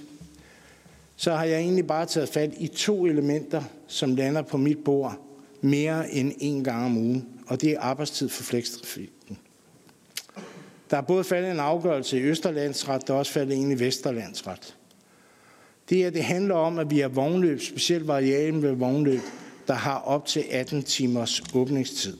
Vi har vundet begge sager på vegne af vores medlemmer, og vi har sager, vi laver øvelser på, som sagt faktisk hver uge. Vi har været inde og kigge hos et trafikselskab og fået agtindsigt i, hvor mange vognløb, der rent faktisk er åbne, og hvor lang tid åbningstiden er. Hvis vi kigger alene på vognløb, der har mere end 12-13 timers åbningstid, og vel mærke op til dem, der har over 18 timers åbningstid, så har vi i det her år mere end 3.000 vognløb, der har åbningstider, der ligger, kan vi sige, i den kriminelle zone, tæt på eller en direkte overtrædelse af. Svaret er, det er arbejdsgivernes ansvar at åbne og lukke, og derfor vil jeg komme tilbage til nogle anbefalinger lige nøjagtigt omkring den her problemstilling om et kort øjeblik. Vi har to anbefalinger på det. Det ene det er et samarbejde mellem Arbejdstilsynet, styrelsen og parterne på arbejdsmarkedet, som egentlig handler om at finde ud af, hvor meget sidder Jørgen Hedengren i sin flexbil. Hvornår starter jeg mit arbejde, og hvornår slutter jeg mit arbejde. Jeg ved godt, der er et forsøg i gang på Fyn, og det har jeg også rost Fynbus for at gøre. Jeg går bare hen og siger, at jeg er ærgerlig over, at jeg ikke kan rose alle de andre selskaber for det samme. Men jeg vil så gå ind og sige, at det, det handler om, det er, at vi får en digital ordning. Det har man i taxaerne. Så i dag ved vi, hvornår en taxichauffør rent faktisk starter, hvornår en taxichauffør slutter. Men det ved vi ikke med en flexbil, der kører på en OST-tilladelse. Så derfor kunne man også diskutere, om der er noget åndfærd i den her konkurrence.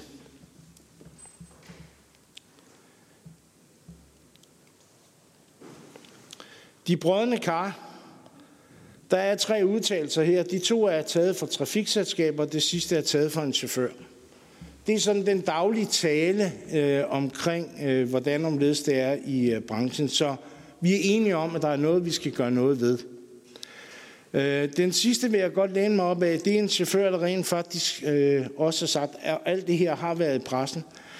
Øh, der blandt andet har sagt, øh, det der er synd for vognmændene, det er dem, der overholder reglerne. Det er faktisk dem, der føler sig snydt. Og dem, der ikke gør, er så det modsatte. Jeg bliver nødt til at smide en flash ind her, der han skal handle lidt om falske selvstændige. Vi ser rigtig mange, der nu bliver underleverandører, specielt på OST-bilerne. De er forbundet til en hovedleverandør, og vores opfattelse er, at det her ene og alene er et søg på omgåelse af både de arbejdsklausuler, der laver trafikselskaber, regioner og kommuner, men det er også en omgåelse af lønmodtagerrettigheden jævnfør paragraf 10.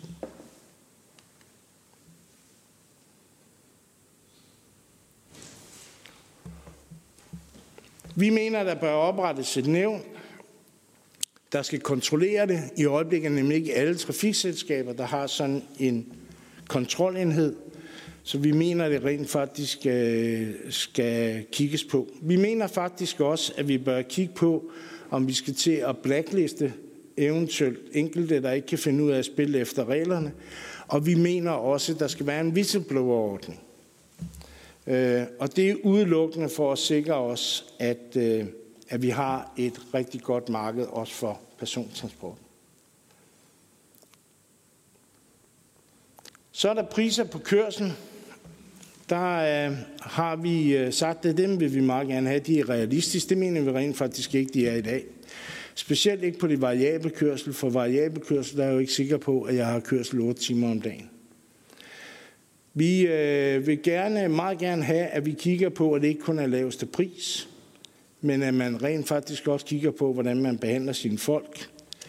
Vi mener også, at der skal alle steder være øh, arbejdsklausuler og forpligtelser, og kan man ikke finde ud af at rette ind og være inden for skiven, så må der udløse eventuelt både bøder eller opsigelse af kontrakter i forhold til det.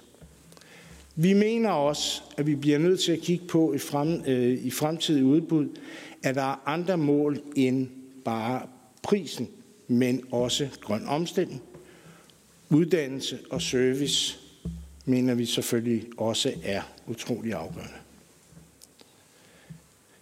Den fjerde, den fjerde, det er det, vi kalder en opbakning til overenskomstsystemet. Jeg har været ude at sige det før, og jeg vil godt sige det igen.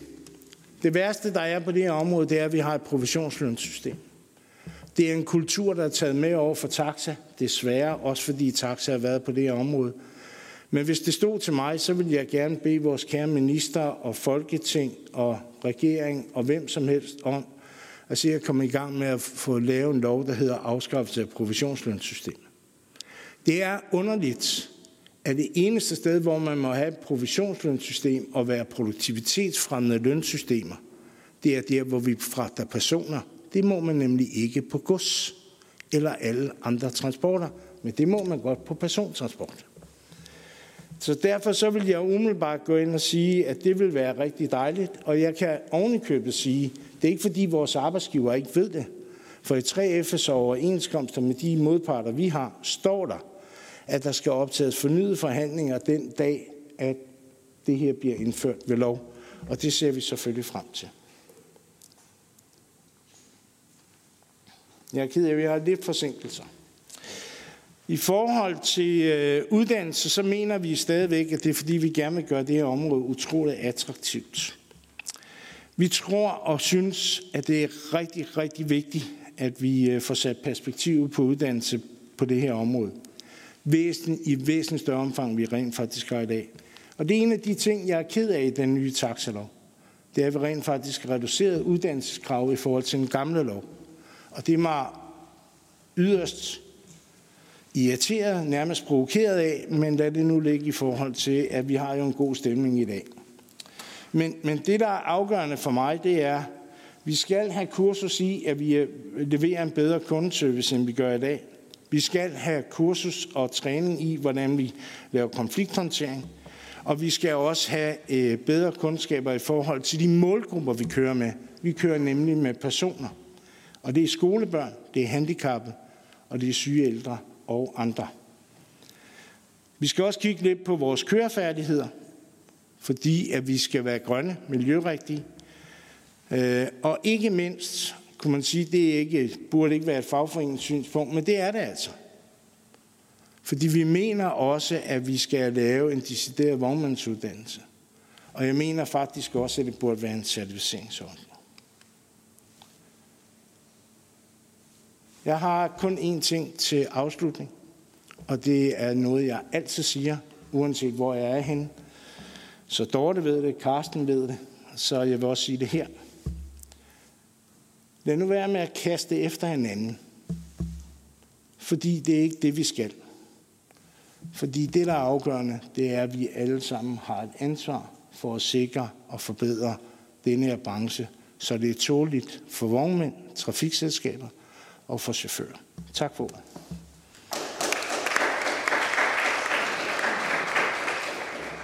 Tak for det, Jørgen. Det var lige præcis 9 minutter og 27 sekunder, så det var godt ramt. Det var godt ramt. Og vi drøner over, vi skal jo her efterfølgende lige have et par spørgsmål, og så skal vi også have en pause, men øh, vi skal før det selvfølgelig høre øh, Carsten Høghild, så vi får et arbejdsgiverperspektiv på det her. Men Carsten, du har jo så kun 5 minutter. Ja. Øh, det er fordi, du kom så sent ind i programmet. Ja. Det er vores skyld. Jeg vil gerne lov at sige uh, tak for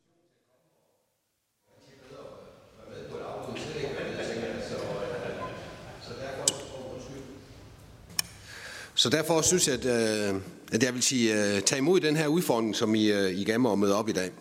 Jeg havde nu tilmeldt mig konferencen i forvejen, så... Øh,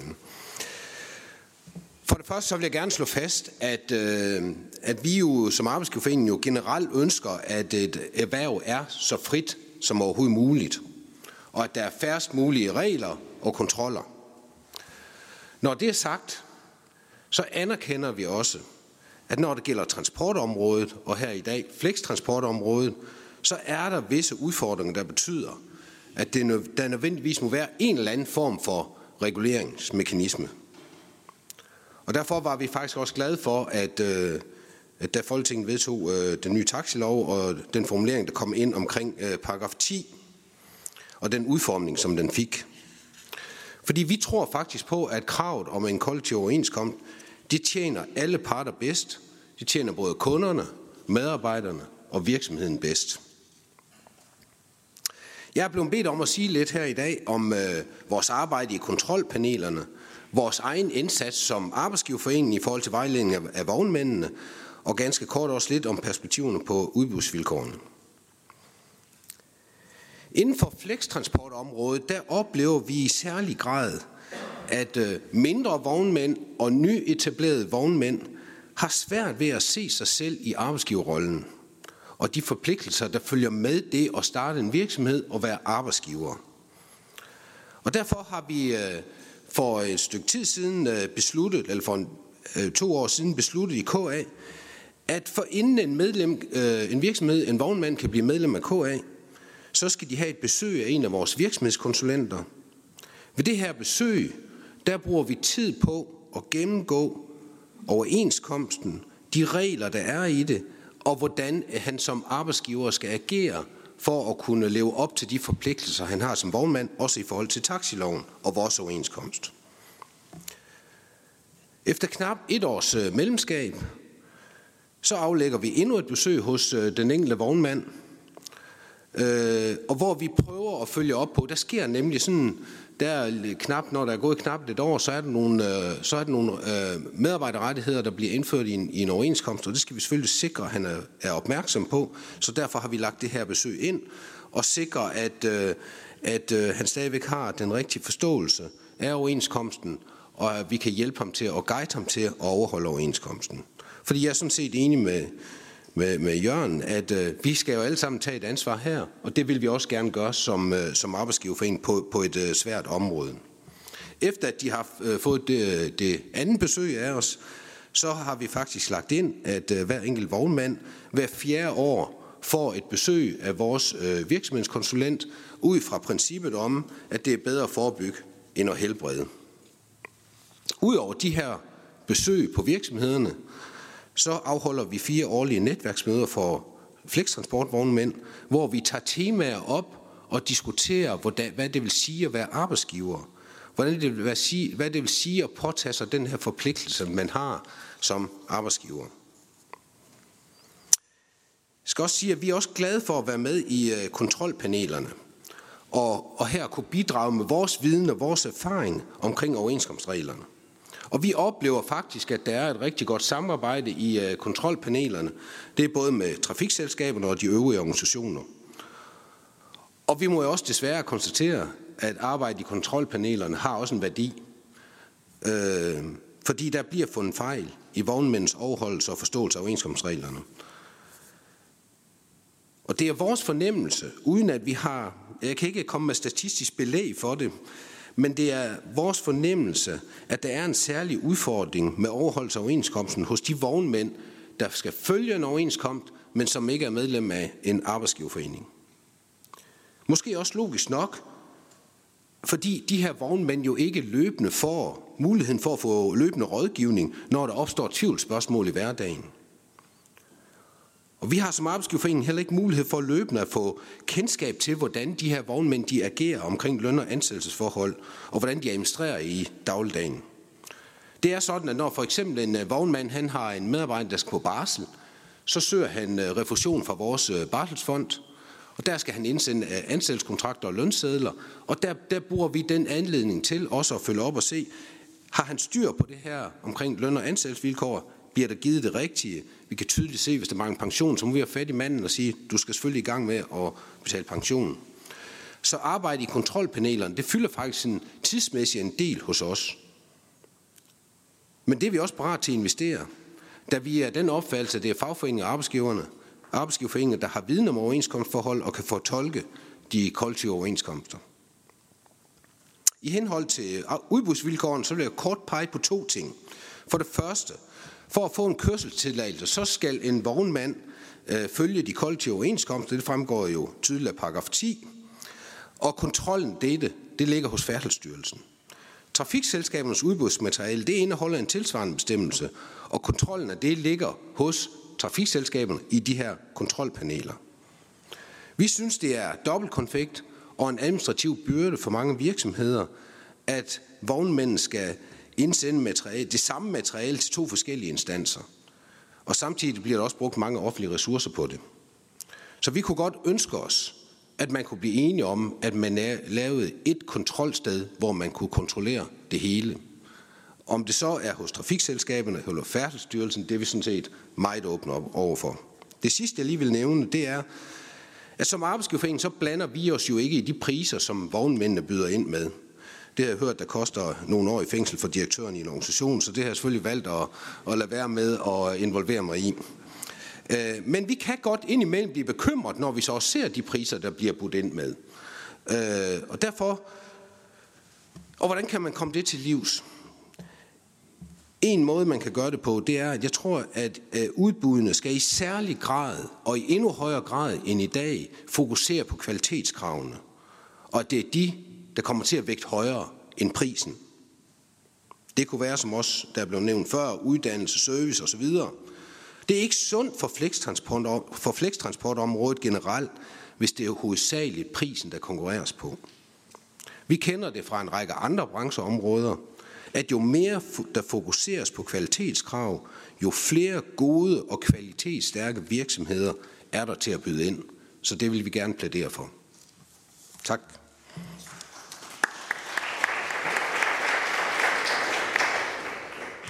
Tak for det, øh, Karsten. Og det var sådan cirka 5 minutter. Nu har vi lidt øh, opfølgende spørgsmål. Der er allerede øh, et par enkelte, der har markeret ude i chatten, men vi kommer tilbage til den brede debat, hvor I får mulighed for at stille spørgsmål, og det er først omkring ved øh, trætiden. Så indtil videre så er det øh, medlemmer af Folketingets Transportudvalg, der kan stille spørgsmål, og den første det er Henning Hyllested. Værsgo. Ja, øhm, jamen, jeg synes, jeg kan høre på jer, at øh, den nye paragraf 10 øh, har hjulpet, så, så det vil jeg da gerne selvfølgelig bede jer om at bekræfte, øh, måske især øh, Jørgen. Øhm, jeg vil godt, øh, jeg bliver ved med at få henvendelser på den pris, som folk øh, byder ind med at få lov at køre på. Øh, der er stadigvæk, og det er typisk vognmænd, eller selskaber, der sådan skriver og siger, hvordan fanden kan det være, at der kan køres til. Og det er jo typisk til under den pris, som, som 3F jo i sin tid ligesom udstak. Jeg tror, den var på 200, du må rette mig, Jørgen Stikker, rigtig 220 til 250 kroner øh, som timepris. Øhm, men, men der er åbenbart stadigvæk eksempler på, at trafikselskaberne accepterer priser, der ligger under det. Øhm, og det vil jeg da gerne høre jer til, om, om, om det ikke men det, det, det bider jo lidt fat i det, som både Carsten Høgel siger, og så, som også Jørgen siger, man skal måske ikke bare fokusere på pris, men i første omgang er det jo trafikselskaberne, selvfølgelig vil have kørslen så billig som muligt. Men der må også være nogle alarmklokker, der ringer, hvis man ligger og roder nede med 190 kroner eller 170 kroner øh, i timen. Så det vil jeg gerne høre, hvordan I, I, øh, I, øh, I, øh, I arbejder med. Så er der de der kontrolpaneler. For det første, sådan som jeg har forstået det, så er det meget forskelligt, hvordan de er udformet. Er det, er det rigtigt? Det er måske navnligt dig, Carsten Hylborg, der skal svare på det. Øh, jeg kan, øh, og jeg ved selvfølgelig ikke, øh, eller om de ser meget ens ud i dag, der er lige fra at tage stikprøver og kontrollere det at have kontrolpaneler til, i hvert fald i sin tid, jeg ved ikke, det er stadigvæk sådan en sydtrafik, som ingenting gør, for at sige det rent ud, ikke? som hverken har kontrolpaneler og ikke følger op på noget som helst. Nu overdriver jeg firkantet, men det er mere for at, at skærpe. Ikke? Øhm, øh, og, og, så, og, ja, og så fortæller Dorte Nør, at de i hvert fald i deres udbud simpelthen stiller krav om, at paragraf 10 skal være udfyldt. Men det vil jeg gerne vide, om det er alle trafikselskaber, der gør det. Nu kan man selvfølgelig sige, at nu retter vi op på det med ny lovgivning næste år, men, men, men for, hvor, hvor paragraf 10 skal følges, men, men alligevel, det er, jo, det er jo lidt interessant, synes jeg, øh, øh, hvis, man, hvis, hvis man ikke gør det.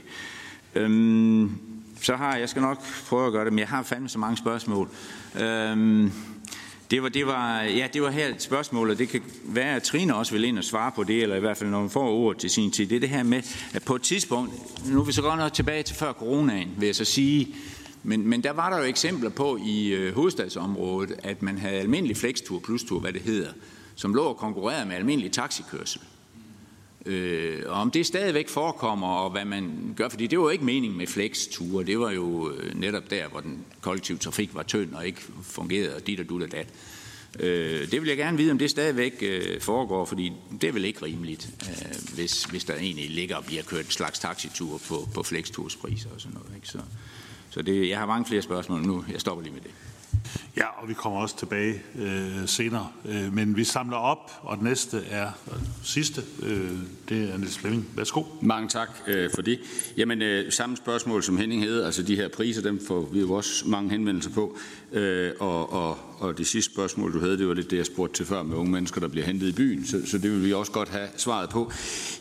Kan øh, jeg få dig til, Jørgen, at sætte nogle flere ord på det her med, du siger, med falske selvstændige? Altså enten så har man jo CVR-nummer, eller også har man ikke CVR-nummer.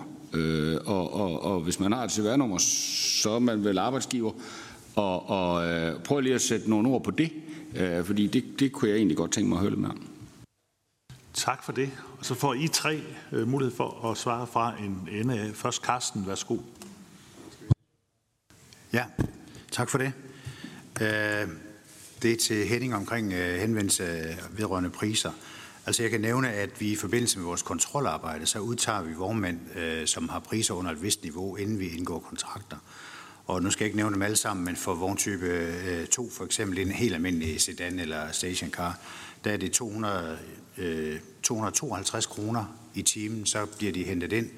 Og vi kan jo ikke kontrollere, altså vi kan jo ikke begynde at blande os i, hvad de giver for, for at lease en bil, eller for, for dieselolie, eller, eller værkstedsregning osv. Det vi kan kontrollere, det er, om de overholder øh, paragraf 10, og dermed vores øh, arbejdsklausul. Øh, jeg vil da gerne øh, sige, at ja, priserne øh, de er lave, og, og vi vil hellere have en, øh, en stabil øh, branche. Øh, men det vi kan, det er altså at kontrollere det der, indtil der kommer nogle andre redskaber, som jeg ikke tror, det kræver vist nogle andre øh, ting, for at vi kan gå ind og fastsætte nogle, nogle minimumspriser. Så, så vi kontrollerer øh, lige præcis det aspekt der. Hvis det er de store biler, så er vi op over 300 kroner i timen, så bliver de hentet ind til kontrol. Men er det bare Fynbus, eller er det alle?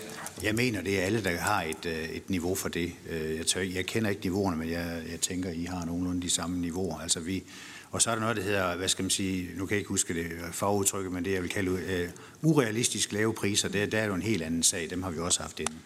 Og der er blevet uh, snakket omkring den her uh, model med selvstændige, altså hvor vi har haft et selskab inde, hvor prisen var nede på 215 kroner i timen, og det skyldtes jo, at den alene baserede sig på, på uh, solo, altså vognmænd, som ingen ansatte havde.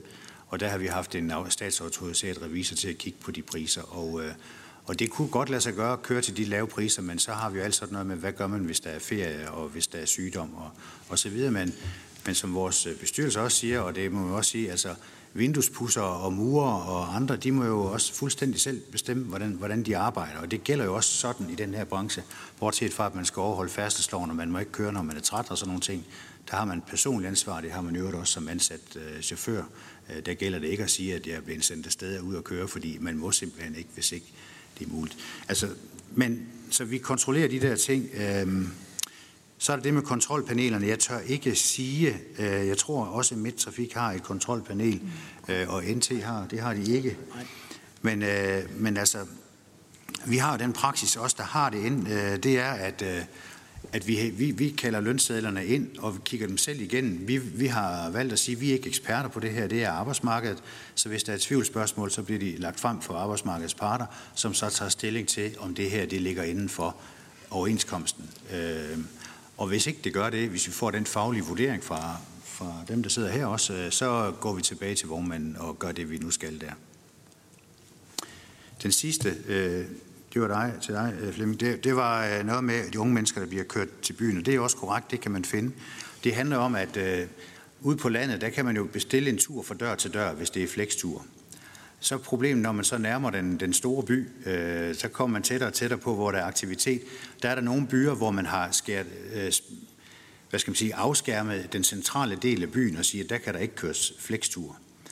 Andre byer har nogle punkter. Hvis man kommer ud fra landet, så, så er det også kedeligt, hvis ikke man kan blive kørt ind til rutebilstationen for eksempel. Så har man nogle bestemte punkter, hvor man kan blive sat af. Øh, så der er altså mulighed for, at man ikke konkurrerer med taxa i nattelivet, for eksempel. Øh, men det, det, det kan forekomme. Øh, men det, er, det går vi ind kommune for kommune og siger, hvordan, hvordan skal det her indrettes? Men, og så er det det, at vi har en forsyningspligt. Hvis de unge mennesker de står nede på havnen i Middelfart og ringer efter en taxa, der kommer ikke nogen, så kan de ringe efter en flexbil, hvis det i øvrigt er muligt inden for det system, der er sat op, og så skal vi komme. Øh, sådan er reglerne. Så. Tak for det, Carsten. Så er det Jørgen. Du skal slukke mikrofonen. Øh, du skal slukke. Carsten. Sådan. Værsgo, Jørgen. Det kunne jeg så nu. Øh, som udgangspunkt vil jeg lige runde den der med øh, kontrolpanelerne. Der er kontrolpanel hos Fyn og Movia. Fynbus Movia. Der er et øh, halvt øh, kontrolpanel i NT. Der er et samarbejdsorgan i Midt, som aldrig har været indkaldt. Og så er der Sydtrafik, der, der vil jeg bare citere øh, Henning for, hvad der er blevet sagt omkring det. Og så vil jeg sikkert uddybe det mere. Øh, til de konkrete spørgsmål, så vil jeg spørge, har, har paragraf 10 hjulpet? Ja, det har det og det gælder både taxaerne og flex. Det har hjulpet øh, meget. Det har også hjulpet på, at øh, da der var trafikselskaber, der sagde, at nu gør vi ikke forskel i forhold til tilladelser, men det er udbuddet, der er det afgørende. Ja, det har også hjulpet. Det, øh, det skal jeg være øh, den øh, første til at sige. Man skal dog stadigvæk være opmærksom på, at paragraf 10 er jo et tilsyn, som Færdselsstyrelsen har i forhold til en vognmand. Så en faglig organisation kan ikke rejse en sag på baggrund af paragraf 10. Det kan ikke lade sig gøre, fordi loven er strikket sådan sammen, at det alene og alene er styrelsen og arbejdsgiverforhold, der handler om paragraf 10. Vi kan så rejse en sag og gøre vognmanden opmærksom på, at han kan ende med, at vi indberetter ham til styrelsen for at have overtrådt paragraf 10, og dermed kan det så få nogle konsekvenser. Men det er den trekant, der ligger i, øh, i lovgrundlaget, som jeg har fået det øh, lagt op. Så øh, ja, det har hjulpet. Hvis vi skal gå ind og sige øh, priserne, vi har fået lavet, ikke fået lavet en rapport. Vi var med i en rapport på et tidspunkt, hvor vi fremlagde, hvilke overenskomster vi havde på persontransport og på liggende sygetransport. Og øh, hvis det er, at man skulle gøre det op og lave et gennemsnit for den rapport, der var tilbage i 2018, så fastslog man, at en OST-vognmand, som altså kun kan bruge bilen til at køre offentlig servicetrafik, skulle op med en pris på ca. 300 kroner. Det var i 2018. Det udbud, vi lige har set for variabel kørsel i Midt og på Fyn og i Sydtrafik, som var i 19, der er priserne i 21, hvor det udbud startede, eller runde startede, reduceret med 19 kroner. Der er nogen, der ærger sig over det i dag, fordi nu er vi ude af covid-19, så det, øh, øh, og det gør vi ikke mindst, vil jeg så gå ind og sige. Jeg har øh, nogle rigtig gode forhold til nogle vognmænd, og jeg sådan hiver dem op i hjørnet og presser dem og siger, hvis det nu er, at du skal have en nulpunktsanalyse på din virksomhed, og det er også OST-virksomheden, så siger de, vi kan godt presse prisen ned, hvis det er, at vi sælger værksted og kaster noget i, til mellem 265 og 270 kroner i timen. Men det er det leje, der er en rapport, der siger 300, og hvis vi spørger vognmændene, så er det altså det. Så vi tror stadigvæk, at der er nogle vognmænd, der er hængt op på omkostninger, derfor byder man lavere, fordi ellers får man endnu flere omkostninger, hvis man ikke vinder et bud. Og det er sådan noget som leasingsaftaler. Øh, Niels Flemming, du spørger om falske selvstændige. Det er lige før, vi skal tage en chance om det alene. Ikke kun os to, men måske. Fordi det kan godt være en lang historie, men jeg skal prøve at gøre den ultra kort. Ultrakort. Ultrakort. Jeg bliver tilbudt, om jeg skal køre for en vognmand på Fyn. Han skal nok sørge for alle tilladelser, al mit kørsel og alt sådan noget. Det eneste, jeg skal love ham, det er, at jeg kun kører for den vognmand. Og så kan man gøre, ligesom Carsten siger, så kan man byde 215 kroner, fordi lige pludselig er jeg selvstændig. Jeg skal ikke leve op til paragraf 10, jeg skal ikke leve op til nogen klausuler, jeg skal ikke, måske heller ikke leve op til nogen lovgivninger. Fordi der er ikke nogen, der har kunnet give mig et svar på i dag, om arbejdstidsdirektivet for en selvkørende vognmand også er gældende i de her biler. På godstransport, hvor vi har kørevildtidsbestemmelser, er det lige meget, man er vognmand eller man er chauffør, så er det samme regler. Det vil man ikke bekræfte endnu på det her område. Det har vi en drøftelse med nogle organer på, om man gerne vil det. Når vi kan få det, så det er derfor, vi egentlig kalder det lidt falske selvstændige. Jeg sagde også, vi kaldte det lidt falske selvstændige i forhold til det. Så, øh, så det er den korteste udgave på det. Det er lidt af en omgåelse, synes vi, i forhold til lønmodtagerrettigheder og ikke mindst, at de her, de kører, undskyld mit jyske, røven ud af bukserne. Og det er rigtig mange af dem, vi ser på 18-19 timer i, øh, i vognløb. Tak for det. Øh, og så er det Carsten Høgild til sidst. Forhåbentlig også kort. Jeg skal prøve. Med hensyn til de lave priser, altså hvis det skal give mening, at man, man laver udbud, altså så er man også nødt til at have en eller anden form for fri øh, prisdannelse. Ellers så øh, giver udbuddet simpelthen ikke mening. Øh, og, øh, og, og, øh, og derfor må det jo være den enkelte virksomhed, der er ansvarlig for den pris, man byder ind med. Jeg er med på, at det, øh, at vi, jeg tror som ikke, vi kan, Jørgen og jeg kan blive så uenige om øh, de tal, der er i forhold til, hvis man skal overholde en overenskomst. Men man kunne måske forestille sig, det har man da set inden for andre områder, at der er virksomheder, der faktisk godt vil gå lidt øh, ned i pris, fordi de gerne vil ind og have markedet på en eller anden måde.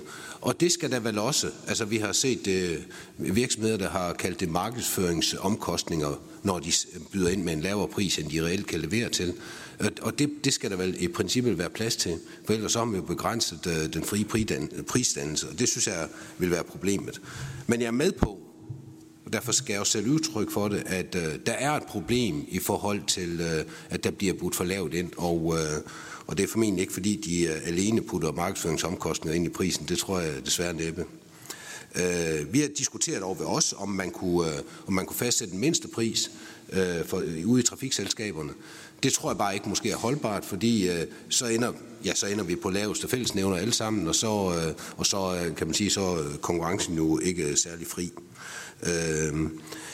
Så jeg tror, der er kun én vej, det er at sikre, at, vi, at overenskomsten bliver overholdt, som man skal i forhold øh, til, øh, til de krav, der er, og til paragraf 10. Og det, må, det er det arbejde, vi må gøre, og det, øh, det er det, vi må fortsætte med. Og så øh, tage nogle virksomheder ind, og så som fagforening og arbejdsgiverforening være ops på de her virksomheder, og være ude og guide dem til at sikre, at øh, tingene bliver, bliver overholdt. Vi deltager gerne i en øh, diskussion omkring det med det, øh, Træf kalder falske selvstændige. Øh, det er klart, øh, der, der kan godt være et øh, grænseområde her, som jeg tænker, der kunne være fornuftigt at kigge på, hvis man i bund og grund ender i en situation, at den selvstændige vognmand fuldstændig er under en virksomhed, en vognmands øh, øh, beføjelser. Altså at han i bund og grund agerer over for, øh, som arbejdsgiver over for sådan en vognmand. Det kunne da være spændende at se, om vi kunne finde en eller anden form for løsning på det. Tak for det, Carsten. Nu skal vi overholde høringsoverenskomsten, og det er, at vi skal have en kop kaffe. Øh, men det har vi af hensyn til tiden altså kun øh, 10 minutter til. Så øh, det er ud at tage en kop kaffe og hurtigt ind igen, og vi begynder her igen præcis 5 minutter i 3. Men øh, god kaffepause. Ja, tak, og velkommen her tilbage Landstingssalen til vores høring om flekstrafik. Øh, og vi er nu kommet øh, til den del af øh, programmet her, hvor vi skal øh, høre lidt om, øh, om øh, flekstrafiksystemets flex betydning for vognmændene. Og det er vicedirektør i Dansk Persontransport, øh, Trine Vollenberg, som siger noget om det. Værsgo. Ja, tak for ordet, og tak til formanden og øh, transportudvalget.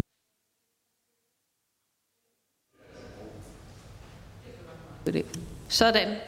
Øh, nu sluttede vi jo høringen af med at tale om overenskomster, og jeg vil starte med at understrege og sige, at Dansk Persontransport, vi er ikke nogen arbejdsgiverforening, og derfor forhandler vi ikke overenskomster, og vi håndterer heller ikke tvister med chauffører, hvis øh, det skulle opstå. Vi er med andre ord en brancheorganisation for virksomheder, der udfører erhvervsmæssig persontransport på gummihjul, og den kommer der. Man skal være lidt tålmodig. Lærte jeg. Man skal være meget tålmodig.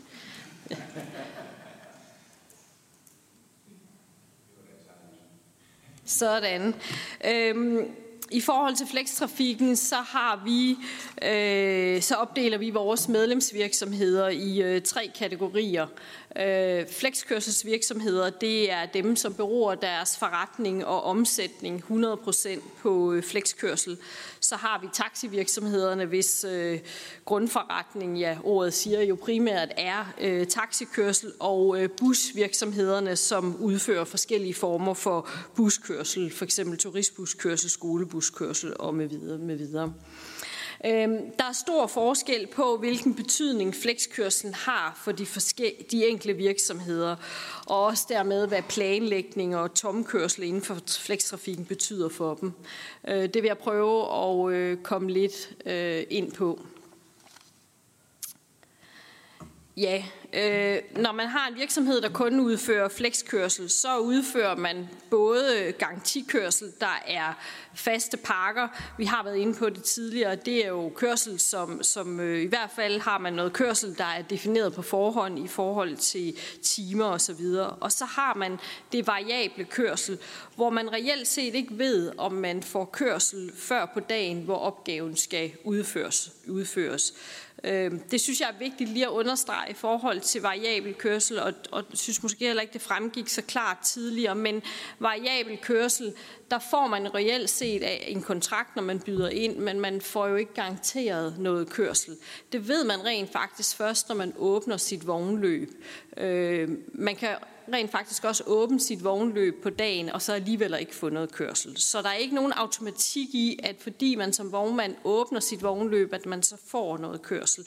Så det er altså øh, variabel i, i ordets øh, bogstaveligste forstand. Det er klart, at når en flekskørsel vognmand øh, udfører kørsel, så skal man sørge for, at kørselen planlægges på en måde, hvor vognløbene ikke er længere end arbejdstidsreglerne kan overholdes, og at der også kan lægges øh, behørige pauser ind.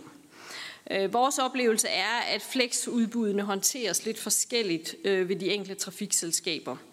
Men det er i hvert fald set fra vores side af et, et, et noget, man skal være meget opmærksom på i et, et marked, som er øh, utrolig konkurrencepræget. Det tror jeg også, de tidligere indlæg har båret præg øh, af, givet udtryk for. Hvis vi tager øh, taxivirksomhederne, så har taxivirksomhederne jo mange forskellige kørselsopgaver. Det er privat kørsel, firmakørsel, offentlig kørsel, som man har vundet fra en kommune. Det kan fx være kørsel med skolebørn. Øhm, og det er altså kørsel, som taxivirksomhederne anser som sin kerneopgaver. Og derfor så bliver flexkørselen også typisk brugt til at fylde op, hvis man har ledig kapacitet. Og, øh, og kun som opfyldning i de fleste tilfælde. Og det gør man øh, af flere årsager. Altså for det første, så kender man ikke kørselen på forhånd. Og det betyder også, at man som taxivirksomhed kan have svært ved at planlægge kørslen sammen med de øvrige kørselsopgaver. Øh, som det blev fortalt før, så, øh, så hvis man for eksempel indgår i et vognløb, så ved man rent faktisk ikke. Man kan jo blive start lokalt et sted, jeg tror det var Dorte, der fortalte det, og så kan man faktisk blive sendt til Helsingør. Øh, og det kan være en udfordring for et taxiselskab, hvis man har mange opgaver. Øh, det er der ikke noget problem i, det er bare for at forklare, hvad er det, hvordan, øh, hvordan håndterer taxiselskaberne. Øh, som jeg sagde før, så er en anden udfordring også, at man øh, ved variabel kørsel ikke er garanteret kørsel på forhånd. Og det betyder i praksis, at hvis man lukker et vognløb op uden reelt set at få noget kørsel, øh, og man så har sat en chauffør på til den her vogn, jamen så kan man måske stå tilbage med, så står man jo tilbage med udgiften til chaufføren, hvis, hvis, øh, hvis vognen altså er chaufførbetjent. Det er vigtigt for mig at sige, at øh, i de lidt mindre forretninger ude i provinsbyerne og, og også ved landtaxierne, der kan flexkørslen udgøre en mere fast del af forretningen, og specielt hvis man ikke har noget andet øh, offentlig kørsel.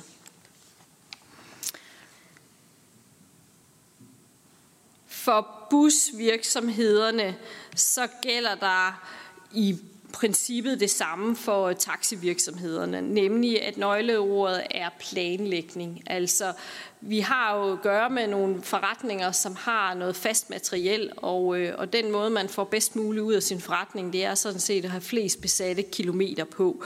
Og derfor for mange busvirksomheder, så bliver øh, flexkørselen også opfyldningskørsel, med mindre man simpelthen har nogle faste pakker. Øh, der er nogle af øh, trafikselskaberne, som udbyder det, der hedder flexrute, som er lidt en anden form for kørsel, og, og det ser vi også øh, busselskaber varetage.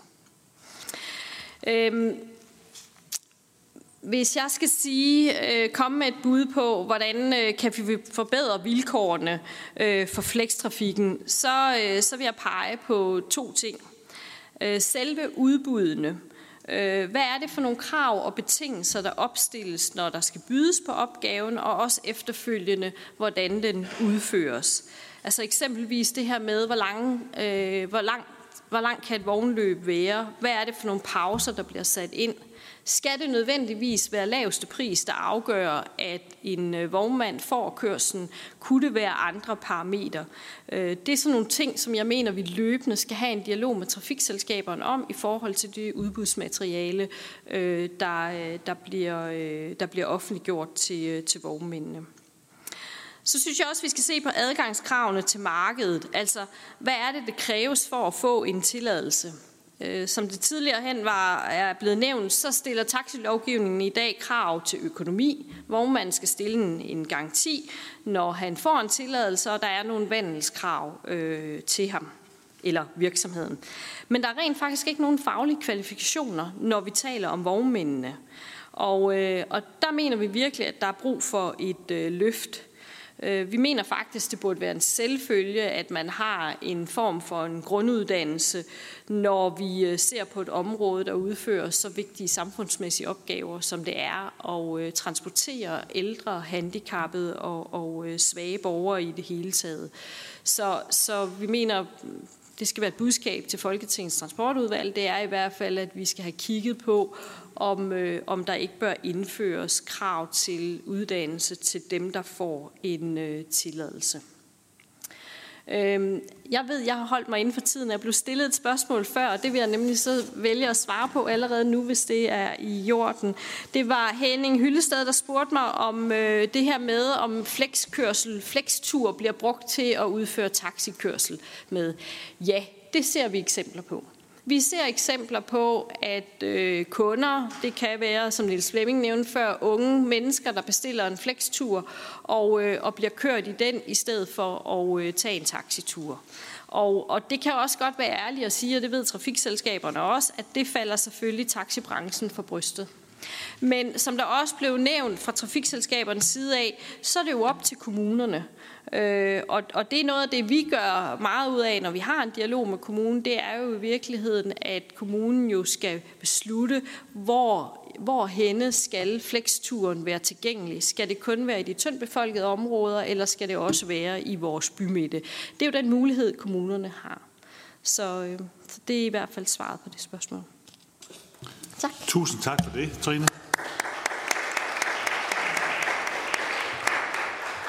Og det er sådan, at vi nu gemmer øh, de resterende spørgsmål til øh, vores øh, brede debat, og den kommer efter de to næste, som samlet set skal repræsentere brugerperspektivet på, øh, på Flex-trafik, og det er henholdsvis øh, afdelingschef og projektchef Helle Erdal Olsen og Lars Winblad, som har fælles indlæg.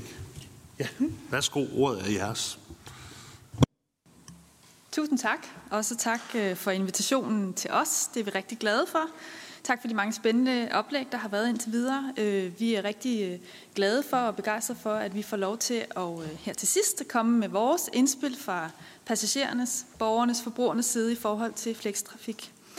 Vi vil gerne til kort lige fortælle kort om passagerpulsen og det udgangspunkt, vi har for at, at have, repræsentere passagererne. Så vil vi kigge lidt på øh, giver en indblik i en undersøgelse, vi har lavet omkring øh, passagerernes øh, brug af flekstrafik. Øh, vi har et par fællesnævner i forhold til kollektiv transport og flekstrafik øh, generelt, i forhold til passagerernes behov og ønsker.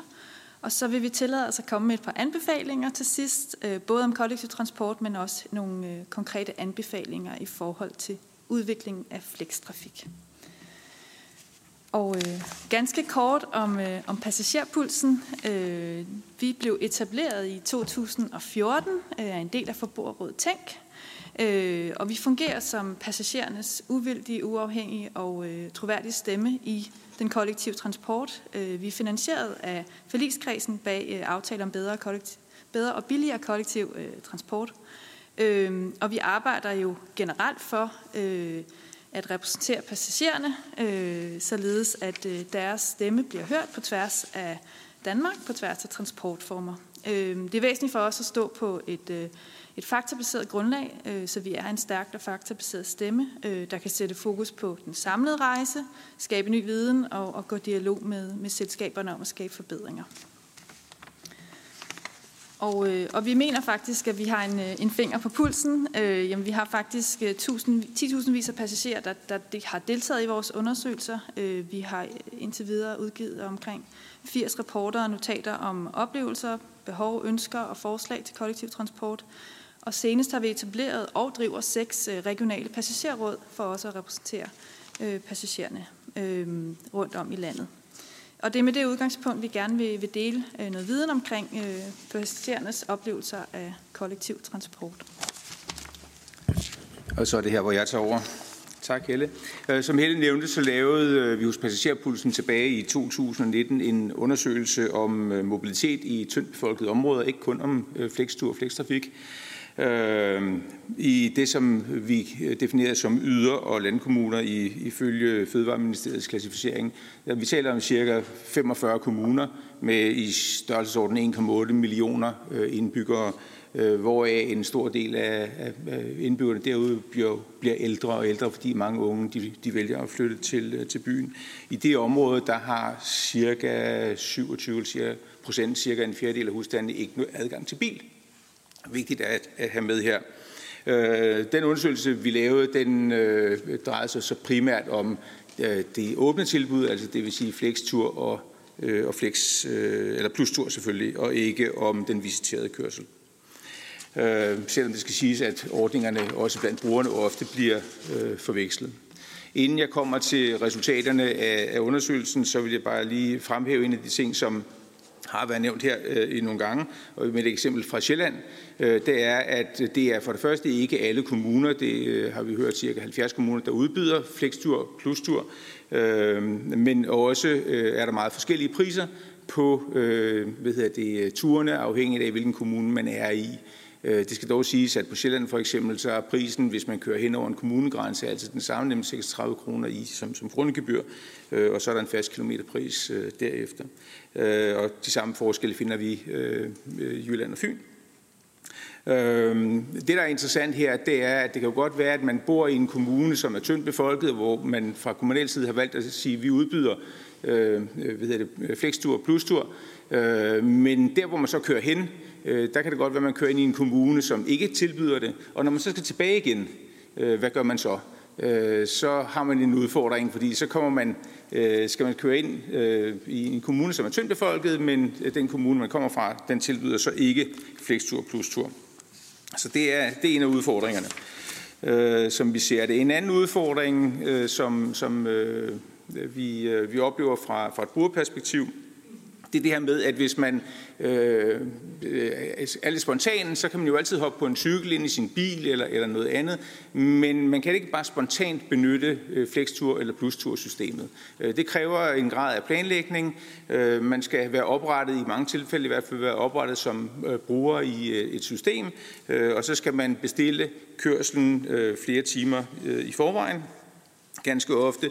Øh, man har mulighed for at benytte Flextur Plus Tur i tidsrummet mellem kl. 6 og midnat, øh, men ofte så, øh, hvis man nu ikke er særlig digital, så vil man gerne ringe og bestille, og så er telefontiderne et eller andet sted mellem øh, kl. 7 stykker om morgenen, og et sted mellem 16 og 18 om eftermiddagen, så det vil sige, hvis man kl. 20 øh, synes, at nu kunne jeg godt tænke mig at komme på en restaurant eller et eller andet andet, øh, fordi, og det er den transportmulighed, man har, øh, jamen så eksisterer den mulighed ikke, medmindre man er oprettet i systemet i forvejen, og man kan bruge en app, eller man kan bruge en hjemmeside til at bestille øh, øh hvad hedder det, flexturen på. Øh, så det er, øh, det er udfordringen. Det kræver en hel del planlægning, og er ikke særlig spontant. Lad os bare sige det på den måde. Så kommer vi til vores, øh, vores undersøgelse, hvis jeg kan finde ud af at bladre i mine noter her. Øhm, øh, Dorte nævnte, at 92 procent af brugerne i Nordjylland er tilfredse med, med flekstrafikken. Det er rigtig dejligt. Øh, vi skal jo så understrege, at det kun er øh, brugerne, øh, vi har spurgt i denne forbindelse, fordi hvis vi så kigger på, hvor mange har kendskab til flekstrafik, jamen så er der selvfølgelig ganske mange, der har et vist kendskab til flekstrafik, 82 procent. Men langt hovedparten af dem, 74 procent, de kender stort set ikke andet til flekstrafik, end det er der noget, der hedder. De har ikke noget dybere kendskab til det. Det er ganske få procent, 8 procent, som ved lidt mere om, hvad flekstrafik egentlig går ud på. Øh, de primære brugere af flekstrafikken, øh, eller flextur i vores system, det er personer uden biler, det er personer med funktionsnedsættelse, de har øh, i sagens natur vanskeligt ved at komme rundt på anden vis. Og hvis vi kigger på tværs af de her øh, 1.500 mennesker, som vi har øh, spurgt i den her undersøgelse, øh, så er det kun øh, det er færre end 2 procent, der benytter flekstrafik månedligt eller, eller hyppigere end det. Øh, set over en længere periode øh, årligt eller over flere år, så er det 12 procent af deltagerne i undersøgelsen, som har prøvet at bruge øh, flextur, så der er bestemt et stort potentiale for det her. Hyppigste brugere, øh, husstande uden bil, 37 procent øh, har prøvet at bruge flextur, men det vil sige stadigvæk er der to tredjedele af af borgerne, der bor i husstand uden bil i de her tyndt befolkede områder, som ikke har benyttet flextrafik. Yes. Og hvad er så årsagerne til, at de ikke benytter flekstrafikken? Øh, mange forskellige selvfølgelig. Der er mange forskellige mennesker, som bor derude. Dels er der nogen, som har en adgang til egen bil.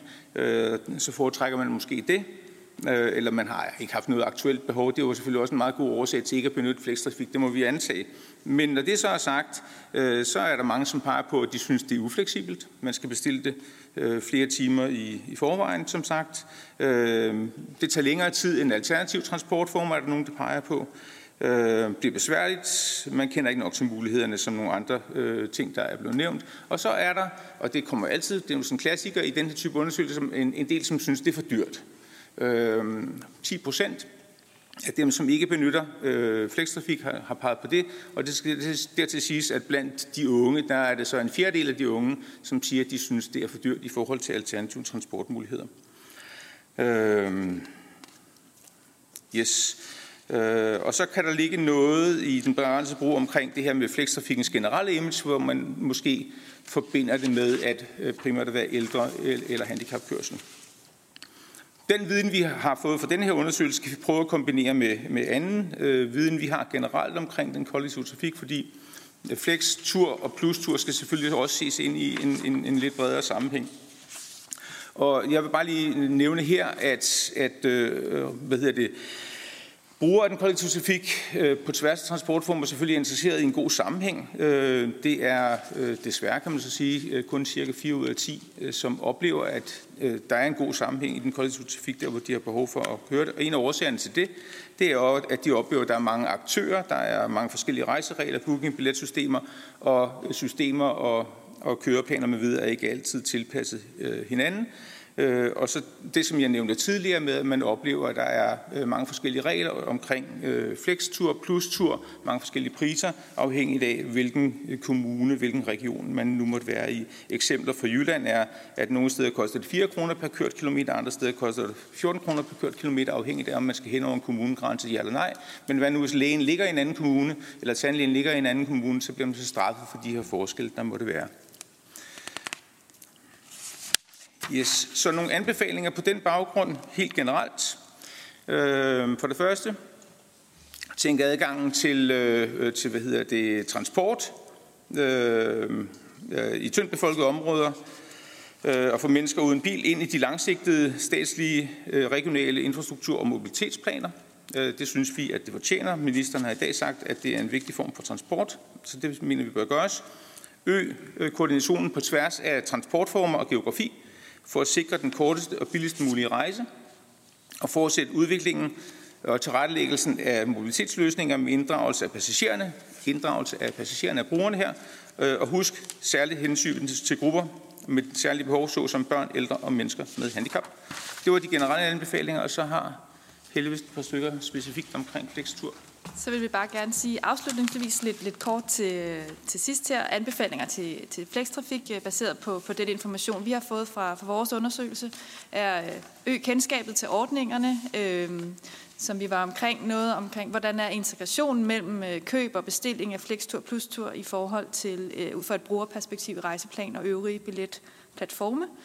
Øh, vi kunne ønske os, patienter kunne ønske sig mere intuitiv bestilling af flekstrafik, øh, og så noget omkring øh, bestillingstiden, reducere i så vidt muligt omfang øh, den, og endelig øh, lave ensartede og gennemskuelige aftaler på tværs af kommuner og regioner. Det var den viden, øh, vi står på skuldrene af i forhold til vores undersøgelser fra Passagerpulsens side. Tusind tak for ordet.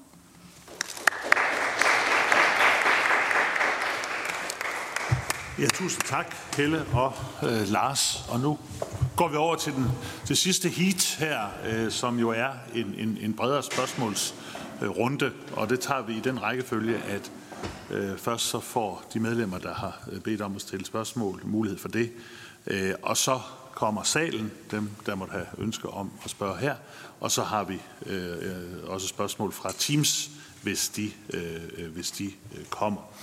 Øh, og så samler I op simpelthen, øh, og jeg vil godt bede jer, der spørger om at, at, at give et spørgsmål til en præcis person heroppe i, øh, i øh, panelet, øh, så vidt som overhovedet muligt. Men den første, det er øh, Henning Hyllested.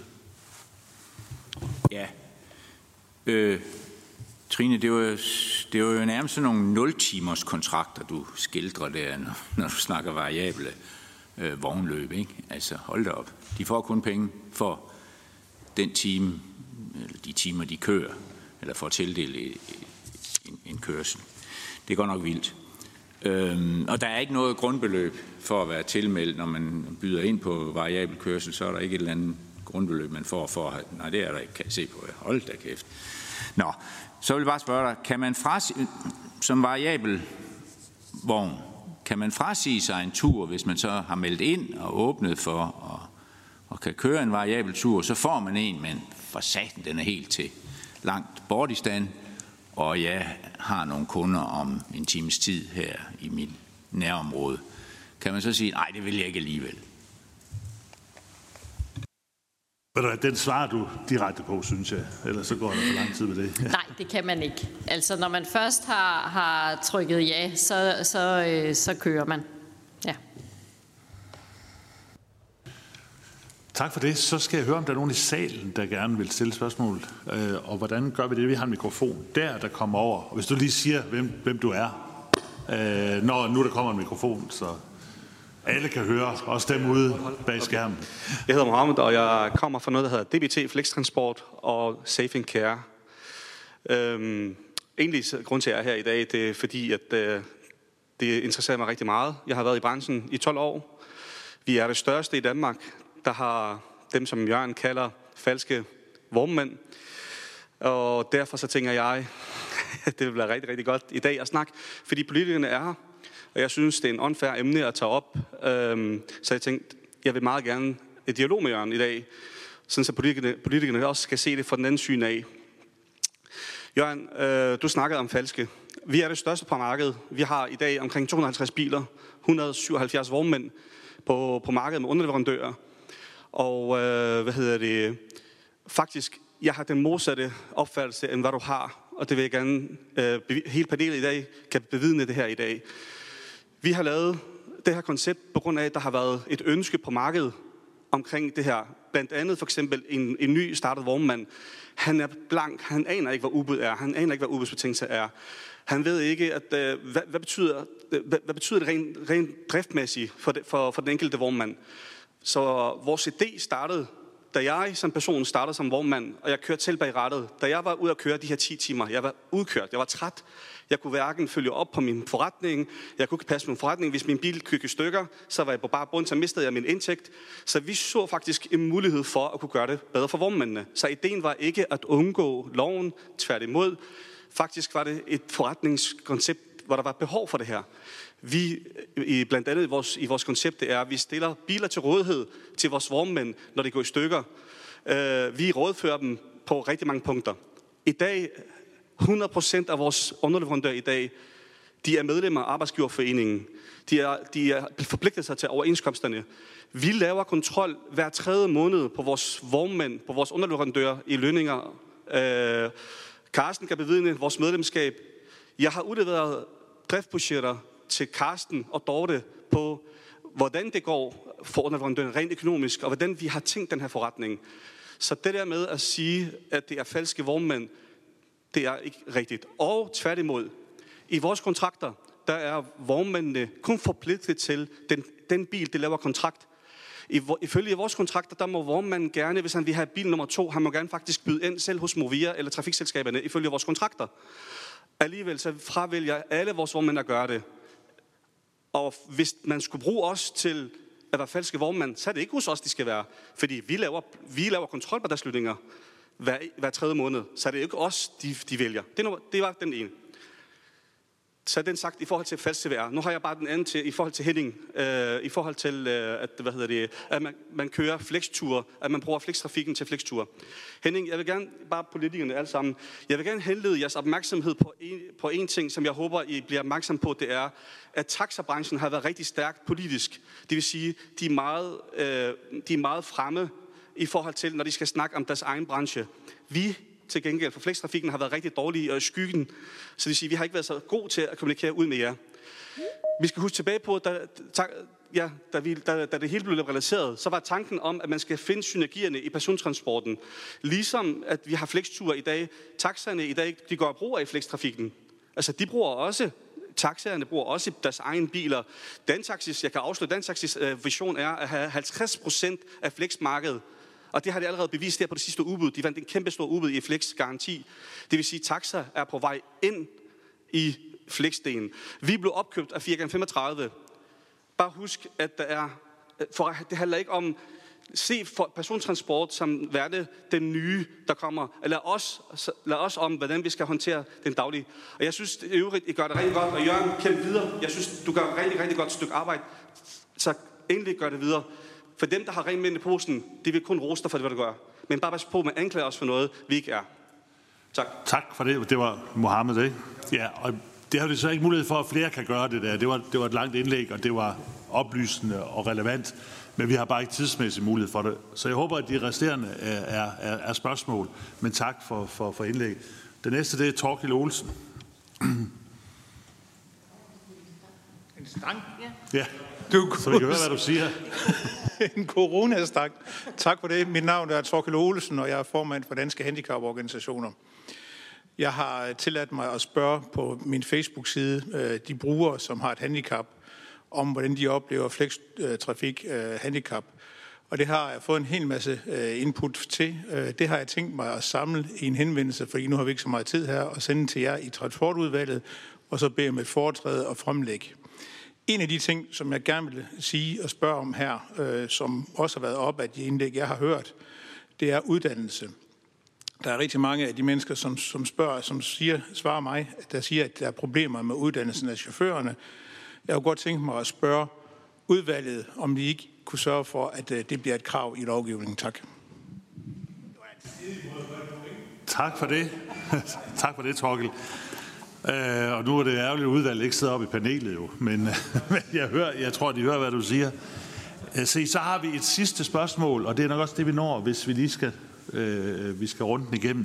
Og det er, øh, det er fra Teams, det er Per Dyrholm, som spørger Dorte. Øh, Hvordan forholder Movia sig til de sager om provisionslønnede chauffører, der sidder uden løn og venter på en tur, og med en meget lang øh, arbejdsdag som konsekvens, kunne man forestille sig, at den faktiske arbejdstid skulle registreres? Er spørgsmålet. Ja. Og så tror jeg simpelthen, at vi går raden i, øh, igennem, så I får... Øh, der er jo ikke alle, der er spørgsmål til, men øh, der er jo måske nogen, der vil give en kort kommentar til noget af det, der er sagt. Værsgo, Dorte. Tak. Øhm, Movia synes, der skal være ordnet forhold øh, øh, for chaufførerne. Det, det, det er der ikke nogen tvivl om. Øh, vi følger med stor interesse det, øh, Fynbus har sat i gang med at registrere øh, arbejdstid og, og, og følge op på det. Og, og hvis, øh, hvis det viser sig at være en god idé, at trafikselskabet også skal gøre det, så, så, øh, så tænker vi, det er sådan, det øh, skal gøres. Jeg tror ikke nødvendigvis, det er det øh, spørgsmål mest handler om. Det er mest måske spørgsmålet om øh, de chauffører, der er på provisionsløn, som, som hvad hedder det, kun tjener noget, hvis de har kørsel. Nu er det jo ikke Movia, der laver overenskomster. Men det kunne jo spille over til, til kollegerne lidt længere hen af, af banen, øh, om, om de synes, det er en god idé at, at skrive under på aftaler om provisionsløn. For det er jo dem, der gør det. Det er faktisk ikke Movia, der gør det. Så går vi det videre til dig, Jørgen. Til sidst, det er fuldstændig rigtigt. Det er også der laver overenskomst. Men det er jo sådan, at der sad nogen på den anden side af bordet, ellers havde vi nok fået en femmertunnel lidt tidligere, end vi havde fået. Alt er jo forhandling, og vi har lige afsluttet med øh, ATAX, og der er ikke nogen tvivl om, at der er nogen, der i branchen stadigvæk ser med våde øjne efter provisionskørsel. Jeg ser med våde øjne for at få det væk. Og derfor er det hovedkrav, og det har det været al den tid, jeg har været forhandlingssekretær, og det bliver det ved med at være. Så vil jeg øh, egentlig bare sådan øh, øh, lige lave en afrunding. Tak for invitationen, Mohammed.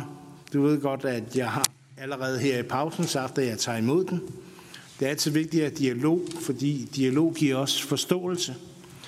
Og så har jeg sådan et ordsprog, som jeg altid arbejder efter, der egentlig går ind og siger, at øh, det vigtigste det er at have dialog, som når opnår en relation, for herigennem når man et fælles resultat. Jeg har ikke anklaget nogen i dag. Dem, jeg anklagede, dem har jeg papir på, og dem har jeg styr på. Du er ikke på listen, kan jeg så lige sige, Mohammed, i forhold til det.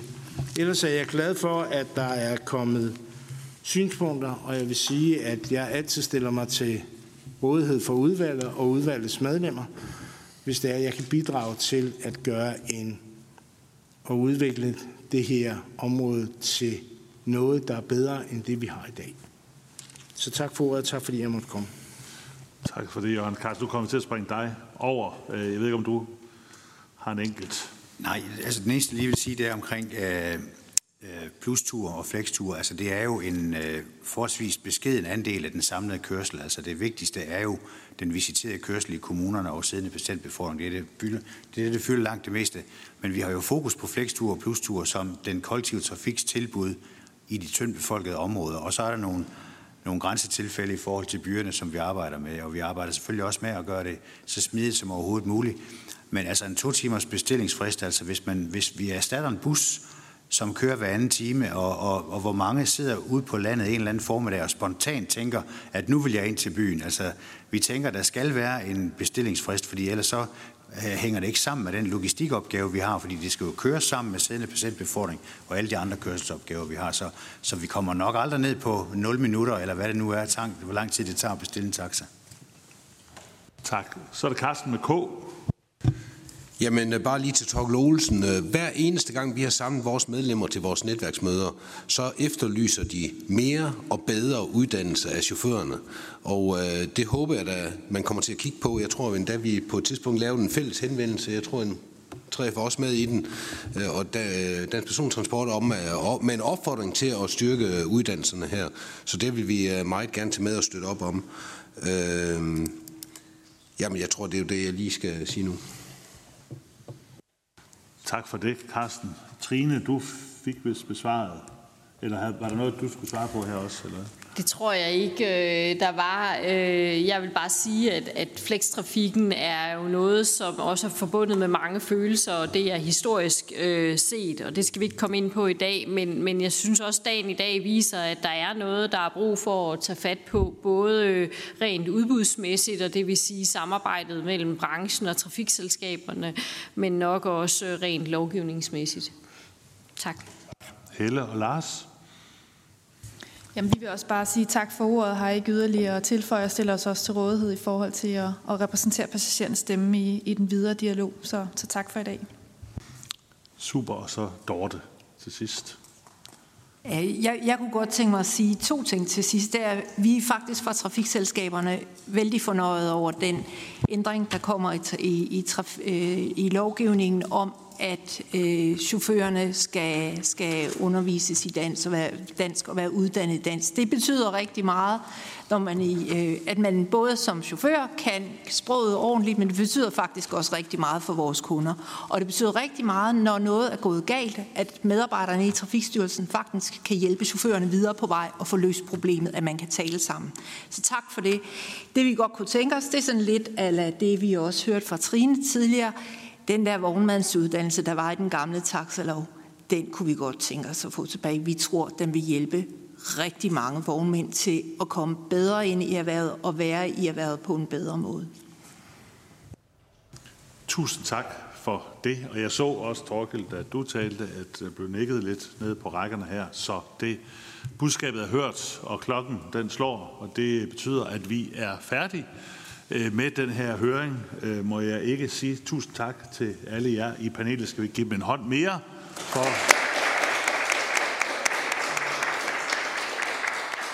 Tak for de øh, spørgsmål og bemærkede kommentarer. Det hele er jo foregået i en, en god og konstruktiv ånd, og sådan er det jo her i landet. Den her høring kan også ses eller genses for dem, der vil opleve guldkornene Øh, på Folketingets øh, hjemmeside, og vi kommer også til at offentliggøre de præsentationer, der er givet her i dag af oplægsholderen. Så endnu en gang tusind tak for en god høring, og fortsat øh, god dag til jer alle sammen.